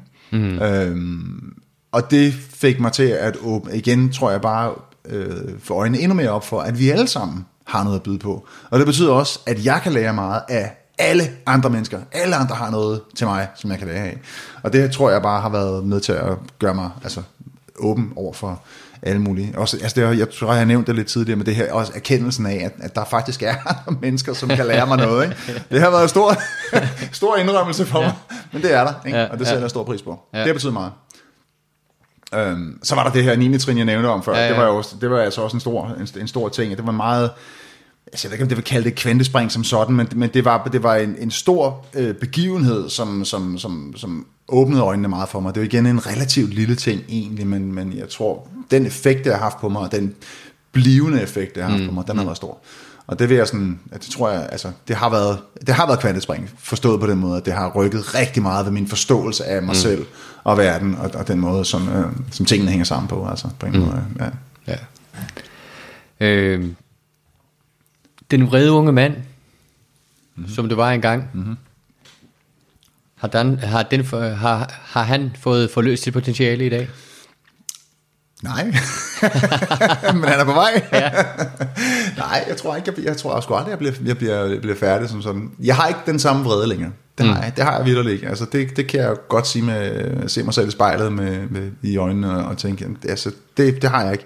Jeg er ikke bitter på samme måde længere. Mm. Og det er fordi, at jeg føler, at, øh, at i dag gør mit bedste. At jeg yder hvad jeg kan til min familie, til min omgangskreds og til verden generelt. Og det er jeg rigtig glad for. Mm. Øh, både på min egne vegne, men selvfølgelig også på, på, på andres vegne. Altså igen i forhold til det her med fra at komme fra at være den her øh, altså, sorte sky af bare harme, og, ja, men altså, som på en eller anden måde gik rundt, ikke? til at være sådan, trods alt en, som smiler, og som, øh, som, mm. øh, som, som gør folk glade i det omfang, der nu kan lade sig gøre. Ikke? Mm. Ja, jeg har stadig temperament, selvfølgelig har jeg det, og jeg kan stadigvæk blive sur, det er slet ikke det. Men, øh, men, men det er ikke, det er, ikke, det er igen, det er sjovt, fordi jeg kan huske, hvis vi snakker om, om, øh, om storebog, vi snakker om trin og sådan noget, så blev der snakket meget på et tidspunkt om vrede i, i mine tidlige år i AA, som var en oversættelse af det engelske ord resentment. Mm. Og det synes jeg ikke er, er, er, er, de to ord kan man ikke sidestille med hinanden. Vel? Hvor resentment er meget mere sådan der bitterhed og sådan, og sådan anger og, og sådan, du ved, på en eller anden måde. Ikke? Og det er jo det, som, som, som er af den der gift, som, som, som jeg er øh, utrolig glad for, at jeg ikke har så meget af mm, det her. Mm. Vrede kan sagtens være sundt, og være, det er jo ikke noget, man skal gå og, og, og brænde inde med. Hvis man er vred over noget, så er det vigtigt at komme ud med det. Ikke? Mm. Selvfølgelig på en, på en fornuftig måde. Ikke? nødvendigvis svine folk til, vel, mm. eller slå på noget, men, men altså, det, det, hvis man er vred, så er det vigtigt at få luft for det. Fordi at ellers så er det jo netop, det sætter sig i min optik til mm. at blive bitterhed, og, mm. og, og, og, det, og det er jo det. Og, og, og det har jeg, det, det tror jeg godt, det med sådan en rimelig ro i sjælen kan sige, det har jeg ikke rigtig længere. Mm. Bitterheden, den, den, er, den er forbi, altså. Ja. Ja, og jeg, er heller ikke, jeg fortryder heller ikke uh, alle de mange, mange, mange år, som jeg har spildt, selvom hvis jeg, altså, som jeg sagde til start, men skal jeg kigge tilbage på noget, som jeg er om over, så vil det være, at jeg har spildt meget tid. Mm. Men jeg fortryder det ikke, jeg er ikke bitter over det i dag. Jeg, fordi jeg, jeg, jeg kender også, at det har været en nødvendig del af, den, af min proces, for at komme til der, hvor jeg er i dag. Ikke? Mm. Øhm, så ja, og, jeg, og jeg, som, altså, jeg synes, jeg har fået sagt det, jeg skulle til de mennesker, som skulle have det at vide. Ikke? Mm. Altså, ja. mm. og, øhm, og jeg har fået fred med, fundet fred med dem, som jeg var vred på og synes har, har, har gjort mig uret, ikke? Mm. selvom jeg ikke har fået øh, nødvendigvis undskyldninger fra alle dem, altså, på nogen måde. Men altså, der er nogle stykker, som jeg kan tænke, som jeg sådan stadigvæk sådan, at tænke på det, hvor jeg kan tænke, det der, det var fandme uretfærdigt. Altså, det var fandme ikke, det, det var sgu ikke i orden for din side af mod mig. Det, og det kan jeg godt sådan sidde og sige helt rationelt. Sådan er det. Men jeg har fundet fred med det, så det, sådan er det, det er okay. Det er, det er hans kamp, det er ikke min. Den, den ligger ikke hos mig længere. Altså, mm. den, så, så den der bitterhed, det er med mig en lettelse at være sluppet af med, vil jeg sige. Ja. ja. Michael, det har mm. været en øh, kæmpe fornøjelse øh, at få dig her i, i studiet for, for, for at snakke om din rejse øh, i det, til det gode liv. Ja. Øh, og jeg har i hvert fald ikke øh, fortrudt at have lyttet til min institution. øh, og selvom det er mange år siden, vi har snakket sammen, det er det, ja. så har det været, det har været brændt godt, Michael.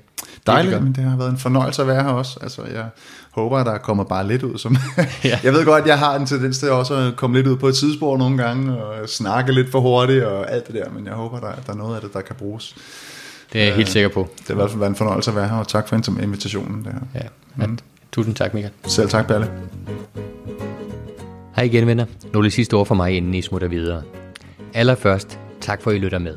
Det er så fedt at høre, at I er glade for et trin dybere og sætter pris på det store arbejde, der ligger bag ved podcasten. Det giver virkelig motivation for at fortsætte. Jeg har som altid brug for jeres hjælp for at udbrede kendskabet til podcasten, for det kan være svært, når hovedmålgruppen er folk i anonyme fællesskaber. Det at du fortæller om podcasten i en relevant kontekst hjælper meget, samt det at du følger et trin dybere på Facebook, deler og liker mine opslag, eller abonnerer på podcasten, der hvor du henter dine podcasts. Du kan også skrive en kort anmeldelse af podcasten på de forskellige podcasttjenester. Fortæl, hvad du bedst kan lide ved den. Det vigtigste for mig er, at dem, som kan have glæde af et trin dybere, ved, at podcasten eksisterer. Til sidst, så modtager jeg gerne jeres feedback og gode råd omkring podcasten, eller tips til, hvem jeg kan tale med. Send en mail på hej eller brug kontaktformularen på hjemmesiden. Den hedder www.etrindybere.dk Og der kan du læse alt det, jeg videre om podcasten, og også hvordan du kan støtte den. Tusind tak venner, og vi høres ved.